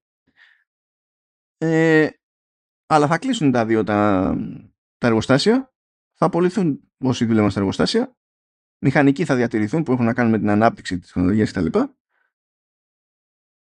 Ε, και είναι άγνωστο τι θα γίνει από εκεί και πέρα. Και η πλάκα είναι ότι το συνολικό χρέος της όλης φάσης είναι 257 εκατομμύρια δολάρια. Προλαβαίνει 257 εκατομμύρια τα έχει για πασατέμπο. η Apple. Και, για να, κατα... και να σώσει και, και τις δουλειές όλων, έτσι. Παιδιά, για να καταλάβετε, 257 εκατομμύρια ε, χάνει σε καλό τρίμηνο η Unity που φτιάχνει τη μηχανή τη Unity που χρησιμοποιείται στο, για την ανάπτυξη games. Δηλαδή πρόσφατα έχασε περίπου 260 και αυτό θεωρήθηκε ωραίο τρίμηνο. Έτσι. Ε, και για να πει κάποιος, εντάξει, μπορεί να ήταν μια στραβή, ένα τρίμηνο, σημασία έχει σε αιτήσια βάση, σε βάθος χρόνου τι γίνεται. Η Unity δεν έχει βγάλει ποτέ κέρδος. Ποτέ. Όλα τα χρόνια. Ποτέ. Πώς πηγαίνει αυτή η εταιρεία έτσι; Μην το ψάχνεις, είναι η χαρά mm. των χρηματαγορών και, το, mm. και της λογικής του, του venture capital και, και τα λοιπά. Έτσι, ωραία. Αλλά η κοινοπραξία αυτή που έφτιαχνα ακριβώς τα πάνελς που θέλαμε διαλύεται επειδή χρωστάει 257 εκατομμύρια δολάρια. Fun stuff. Fun stuff. Δεν ξέρω τι σημαίνει όλο αυτό για τη φάση.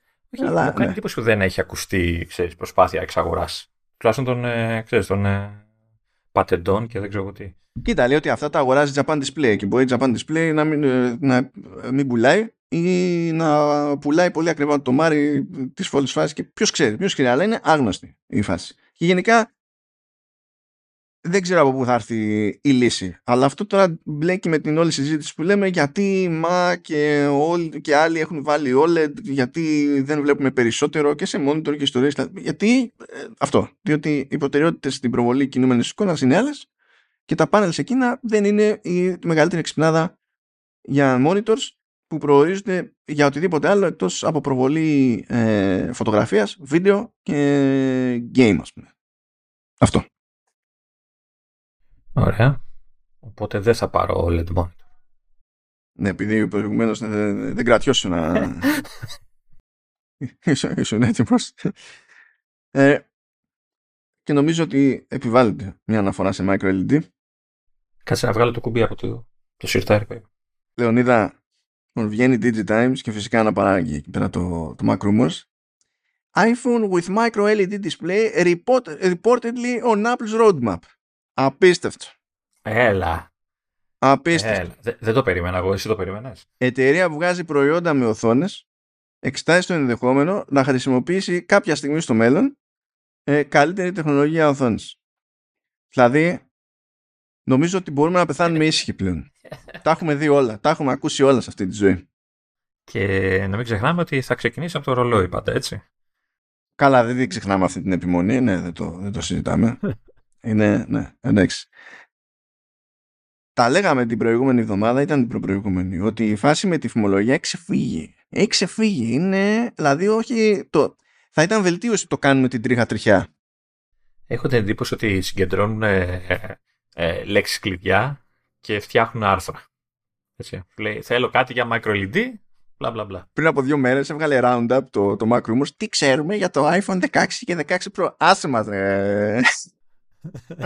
Εδώ, δεν είδαμε το 15 εγώ και έμαθα το 16. Και δεν έχει και τίποτα. Απλά το φτιάχνει αυτό το πράγμα επειδή προφανώς υπάρχει παιδί μου σαν άρθρο και μπορεί να το κάνει update μετά. Εντάξει. Που αυτό σε βάθος χρόνου μπορεί να έχει μια χρησιμότητα, αλλά χτυπάει από τώρα τα, τα keywords. Έτσι. Είναι παιδιά search engines παντού. Και είναι η ρημάδα η κούραση. Η ρημάδα η κούραση. Κανονικά, αν είχαν όλοι αυτοί χιούμορ, θα βάζανε στοιχήματα για το ποια χρονιά θα δούμε προϊόν με micro LED από Apple. Οποιοδήποτε προϊόν. Όχι, και οποιοδήποτε. Σε και σε ποια συσκευή, όχι, να μπει και δεύτερο στοιχήμα. Σε ποια συσκευή. Να δω πόσοι θα χάσουν ε, επιλέγοντα ε, Apple Watch. θα είχαμε μια ευκαιρία να βγάλουμε λεφτά, ρε. Λες. Λεωνίδα, θα ήταν απίστευτο. Μα είναι τόσο προβλεπέ, δηλαδή ότι είναι παράνοια αυτό που δεν. δεν γίνεται. Δεν γίνεται. Τι, τι, τι να πω. Τι να πω. Εσύ το, εσύ το πίστευες ότι θα ψαχνόταν η Apple να δει αν μελλοντικά έχει νόημα να χρησιμοποιήσει καλύτερη τεχνολογία οθόνης; Το πίστευες; Όχι, ε, η αλήθεια είναι πως όχι. Έτσι, δεν, δεν, δεν νομίζω. Δηλαδή, ε, να σου πω κάτι, δεν, δεν το, και το διαβάζω, δεν το πιστεύω. Νομίζω ότι η Apple ε, θα συνεχίσει να χρησιμοποιεί δεν ξέρω, μήπως γυρίσει και σε CRT για να... που είναι πιο σίγουρες τεχνολογίες και δοκιμασμένες στα χρόνια. Κοίτα, εγώ ξυπνώντας σήμερα δεν ήμουν σίγουρος ότι το έχουν μέσα τους, ας πούμε. Ναι, δε, δε, μα δεν το έχουν δείξει και στην ιστορία. Δηλαδή, πόσο καλά τα πηγαίνουν με, με τα θέματα τεχνολογίας και τις νέες προτάσεις κτλ. Δηλαδή, ναι, όχι, όχι, δεν νομίζω ότι. Μπούρδε λένε. Δεν νομίζω ότι είναι στο, στο roadmap τους. Εντάξει, έχει, έχει γενικά πλάκα η φάση γιατί ο κόσμος δεν έχει αντίληψη, το οποίο είναι λογικό. Ε, ε, ε, αυτό το κομμάτι, σε αυτό που θα πω τώρα, είναι super duper λογικό να μην έχει αντίληψη. Πόσο άγρια δύση είναι η φάση με την κατασκευή και την προμήθεια οθονών; Άκτορα, η Samsung στι τηλεοράσει OLED έχει άθλιο μερίδιο. Ενώ στο σύνολο έχει τεράστιο μερίδιο, είναι πρώτη. Στη OLED έχει άθλιο μερίδιο. Πρώτη με τιτάνια διαφορά είναι η LG. Τέρμα Θεού δεύτερη έτη φωτός πίσω από την ε, LG αλλά με πενταπλάσιο μερίδιο από τη Samsung είναι η Sony που η Sony σε συνολικό μερίδιο είναι γιούχου εδώ και πολλά χρόνια πλέον αλλά στο κομμάτι με OLED έχει δώσει πόνο το οποίο κάποτε έλεγα ως εξυπνάδα στη Sony ότι αυτή είναι η λογική στρατηγική με τα δεδομένα της εταιρείας και μέσα στην εταιρεία με είχαν για τρελό. Θα τους το χτυπάω για πάντα. Το, ε, κάτσε περίμενε. Το ένα δεν αποκλεί το άλλο όμως. Δηλαδή, μια ναι, τρέλα. Ναι, okay, γενικά... ωραία. Ναι. Εντάξει. Θα αποδεχτώ το σχόλιο αυτό. Μη είχαν για τρελό στο συγκεκριμένο ζήτημα. Εντάξει. το υπόλοιπο το, το δέχομαι. Τελείως στοιχεία λοιπόν, αυτό που έλεγα ήταν αυτό που τους οδήγησε και σε πιο σόι μερίδιο σε κατηγορία που βγάζει και ένα φράγκο. Ε, εγώ να σου πω ότι έχω διαβα... διαβάζω και άλλη φήμη τώρα εδώ που πέφτω από τα σύννεφα. Ε, λέει ότι σε μερικά χρόνια θα, η Apple θα βγάλει και iPhone 19. Ε, Δεν ξέρω. Αυτό έχει γραφτεί κάπου unironically. Όχι, έχει πλάκα κάπου. Γιατί καταλαβαίνεις ότι τώρα δεν μπορείς, πρέπει να τους φοβάσαι. Αυτή, αυτή είναι... η αλήθεια είναι, ναι, το, εγώ το είπα για πλάκα τώρα. Αλλά μπορεί να το δούμε το άρθρο, έτσι. Ε, γιατί αντεβγαλά άκρη, ας πούμε. δεν δε βλέπαμε την άλλη φορά άρθρα που έλεγε του χρόνου θα βγει καινούριο iPhone. Κάτι, κάτι τέτοιο. Κάτι βλέπαμε σε, αυτή, σε αυτό το μήκος κύματος ότι θα βγει καινούριο μοντέλο. Ε, ξέρεις. κάτι κάπου το βλέπω αυτό. Εν τω μεταξύ, λοιπόν, πάω για κούρεμα. Ε. Αυτές ήταν. Για λέγε. Λοιπόν, λοιπόν πάω, πάω, πάω για κούρεμα. Και γνωριζόμαστε εκεί πέρα, με ρωτάει, ξέρω εγώ, σκέφτομαι να πάρω iPhone και τα λοιπά και έχω στα μπάρια εκείνο και τ' άλλο.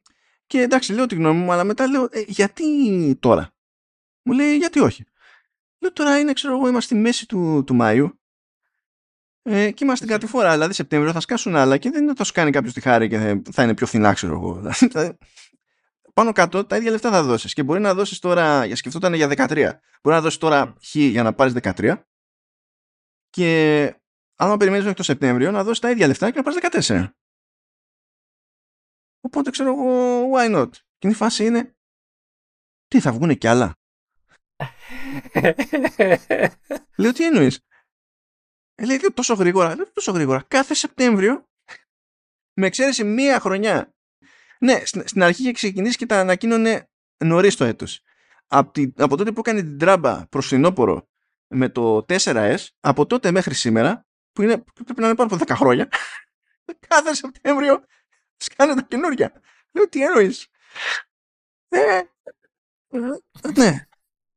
Σποκ. Οπότε ξέρεις, δεν. Αυτό. Επειδή είπες τώρα για 13 και για 14 και τα λοιπά, ε, μου έχει κάτσει, και τώρα αυτό δεν ξέρω αν θα το συζητήσουμε τώρα σε άλλο επεισόδιο κτλ. Αλλά ε, ε, μου έχει τύχει έτσι, σε φάση που ψάχνετε κάποιος που ξέρεις, δεν καίγεται κιόλας να πάρει το, το πιο τελευταίο κτλ. Αλλά θέλει ένα iPhone κτλ. Ε, που κοιτάει, ξέρω εγώ, 14, το, το απλό, έτσι. Ε, ή, ή το 13 Pro, τα οποία μεταξύ τους σαν συσκευές, αν τα καλο, καλοσκεφτείς, δεν έχουν ιδιαίτερες διαφορές. Μη, σου πω ότι το 13 Pro είναι καλύτερο λόγω του ότι έχει την έξτρα κάμερα, ξέρω εγώ κτλ. Και πάντα. Και τώρα τελευταία μου έχει δημιουργηθεί αυτή. Δηλαδή, αν, ήταν, αν είχα εγώ αυτό το δίλημα δε, και είχα τη δυνατότητα να πάρω 13 Pro, δηλαδή αν υπάρχουν ακόμα στην αγορά, δεν ξέρω αν έχουν μαζευτεί πια. Ε, ξέρεις, τι, τι θα κάνεις σε αυτή την περίπτωση. 14 απλό. Δεν, δεν μιλάμε ότι μπορείς να πάρεις 14 Pro, έτσι. Μιλάμε για αυτή τη. Και, και νομίζω και οι τιμές τους είναι κοντά. Δεν, δεν νομίζω ότι έχουμε μεγάλη διαφορά μεταξύ των, των δύο πια. Κοίτα, γενικά, άμα μπορείς να βρεις προηγούμενης χρονιάς Pro, καλύτερα να, να πετύχει νομίζω το Pro. Ξέρεις, το, το λέω για το 14, ουσιαστικά είναι το, έχει τον επεξεργαστή του, του 13 Pro, απλά δεν έχει την, την έξτρα κάμερα. Ναι, ναι, ναι, δεν, ναι. ξέρω αν έχει κάτι άλλο που είναι της σειράς 14. Όχι, γενικά, άμα μπορείς να το πετύχεις, γιατί υπάρχει αυτή η ιδιαιτερότητα. Είναι ότι τα Pro είναι one and done από την Apple. Δηλαδή, όταν βγάζει τα καινούρια, είναι ό,τι έχει μείνει στην αγορά και αντεγιά. Δεν τα κρατάει όπως κρατάει τα 13 άρια κανονικά και προμηθεύει και μπορείς να πας να τα πάρεις σε χαμηλότερη τιμή, ξέρω εγώ, σχέση με την πρωτότυπη και τέτοια. Οπότε έχει αυτό το, το περίεργο, τέλος πάντων. Για να επιστρέψω στην παράνοια τώρα των οθονών και των τηλεοράσεων. Λοιπόν, η LG, παρότι είναι πρώτη μούρη στο καβούρι σε OLED, παράγει τόσες OLED που δεν προλαβαίνει να τις πουλήσει. παράγει οθόνες, δηλαδή πουλάει περισσότερο, περισσότερες τηλεοράσεις από όλους, αλλά παράγει τόσες οθόνες OLED, όχι τηλεοράσεις OLED, οθόνες OLED, που δεν τη συμβαίνει. Και σήμερα, ακούγονταν καιρό αυτό, σήμερα 16 Μαΐου, όντως έκανε συμφωνία με τη Samsung για να πουλάει οθόνες OLED στη Samsung για να φτιάχνει η Samsung τηλεοράσεις OLED πέραν από τη δική της την προσπάθεια που κάνει με QD OLED. Έτσι. Δηλαδή είναι αυτό το ανέκδοτο. Αυτή η κίνηση λοιπόν συμφέρει την LG Display που είναι το κομμάτι της LG που κατασκευάζει οθόνες αλλά δεν συμφέρει την LG Electronics. Ότι είναι, είναι, είναι, λίγο το ίδιο πράγμα που γίνεται και με τη Samsung και την Apple. Έτσι, που κατασκεύαζε η Samsung τις οθόνες της Apple που έλεγες από τη μία τη συμφέρει και κατασκευαστικά ξέρω γιατί παίρνει λεφτά και από την άλλη ξέρεις, κοντραριζόταν με το, με το υπόλοιπο τμήμα με των κινητών της Samsung κτλ. Ε, ναι, αλλά στην περίπτωση της LG τώρα είναι χειρότερα διότι αυτό που κατασκευάζει η Samsung για, τη, για την Apple είναι, είναι, είναι design της Apple. Δεν πηγαίνει και φυτρώνει μετά ξαφνικά ένα Galaxy που έχει ακριβώς ναι. την οθόνη. Ναι. Κάνει το κατασκευαστικό κυρίως δεν μπορεί απλά να το χρησιμοποιήσει όσο έχει. Αυτό δεν σημαίνει ότι δεν προοδεύει μετά και η Samsung στις δικέ τη yeah. οθόνες. το, το κάνει. Τα βλέπει, τα βλέπει τι, τι φτιάχνει. Αλλά δεν παίζει το κόνσεπτ έφτιαξα αυτή την οθόνη και ξαφνικά δεν χρησιμοποιούμε και οι δύο. Ενώ σε αυτό που περιγράφω είναι φτιάχνουν αυτές τις οθόνες για να τις χρησιμοποιούμε και οι δύο. Που δεν σημαίνει πρώτη φορά σε τηλεοράσεις αυτό το πράγμα. Έτσι, πολλές φορές δηλαδή έχουν χρησιμοποιήσει διαφορετικές εταιρείες τα ίδια πάνελς και όλη η διαφορά είναι στο υπόλοιπο design, στους επεξεργαστές της εικόνας και τα λοιπά. Έτσι, δεν σημαίνει πρώτη φορά. Αλλά είναι, ε, ε, είναι κάπως αστείο στην περίπτωση της LG από την άποψη ότι σε όλη αυτή την κατηγορία είναι πρώτη. Η Samsung θα τις προμοτάρει κάπως διαφορετικά αυτές τις οθόνες; Ε, κάπως θα τις βαφτίσει, ξέρω εγώ. Θα τις βαφτίσει ως ανώτερες; Ε, το, κοίτα, το ερωτηματικό είναι πώς θα τις βαφτίσεις σε σχέση με τις QD OLED. Που QD OLED είναι δική της πατέντα και καλά, παιδί μου.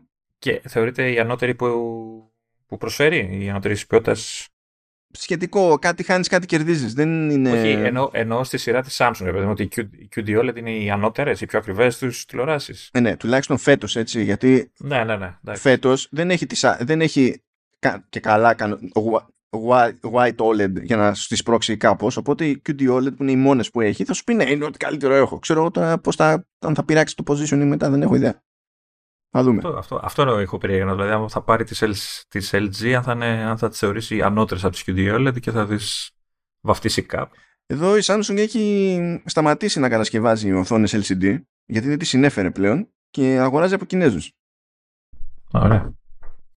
Δεν είχε νόημα να αγοράζει, σου λέει, never mind, ξέρω εγώ. Παρ' όλα αυτά, παρόλα αυτά, έχει τεράστιο μερίδιο ε, στην αγορά της τηλεόρασης Samsung χάρη στη, στα μοντέλα με LCD. Γιατί είπαμε, σε OLED έχει είναι τίποτα. Σε OLED είναι γιούχο. Εντάξει, χάος.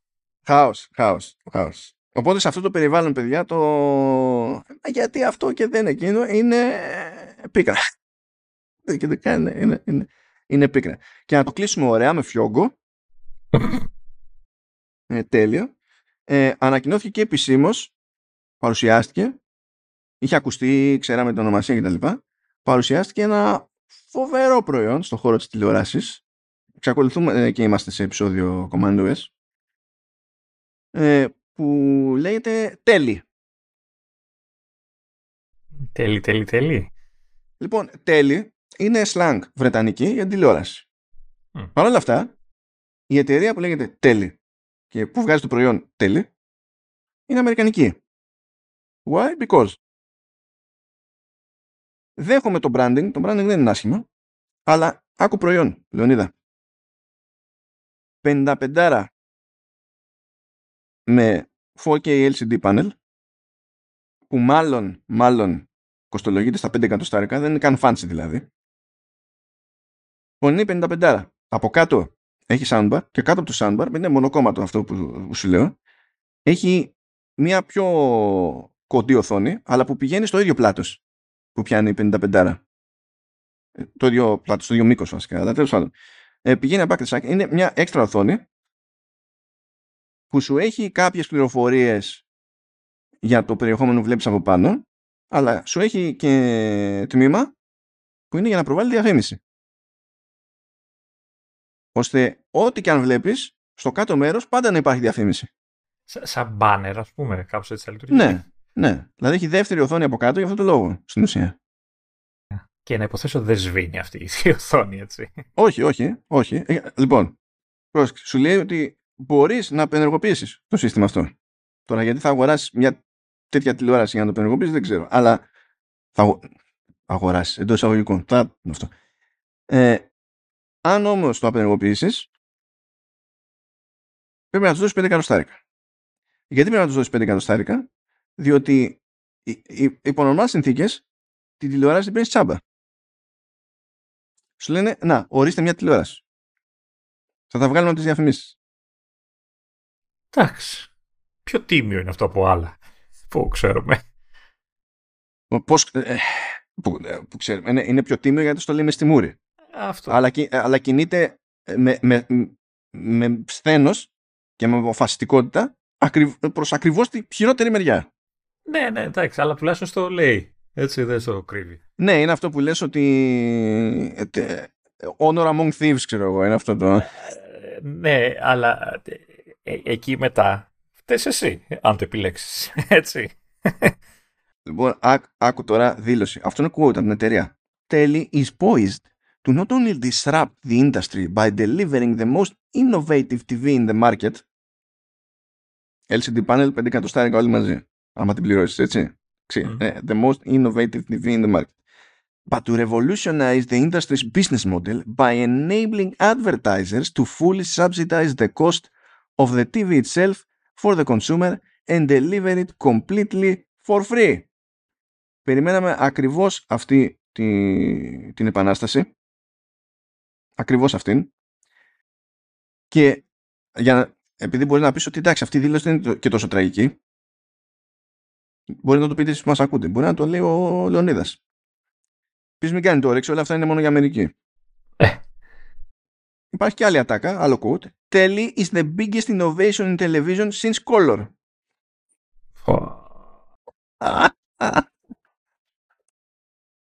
Telly is a revolutionary step forward for both consumers and advertisers. Επειδή όταν αγοράζει μια τηλεόραση, ο καημό σου είναι για το αν πηγαίνει μπροστά ο, ο διαφημιστικό ο χώρο.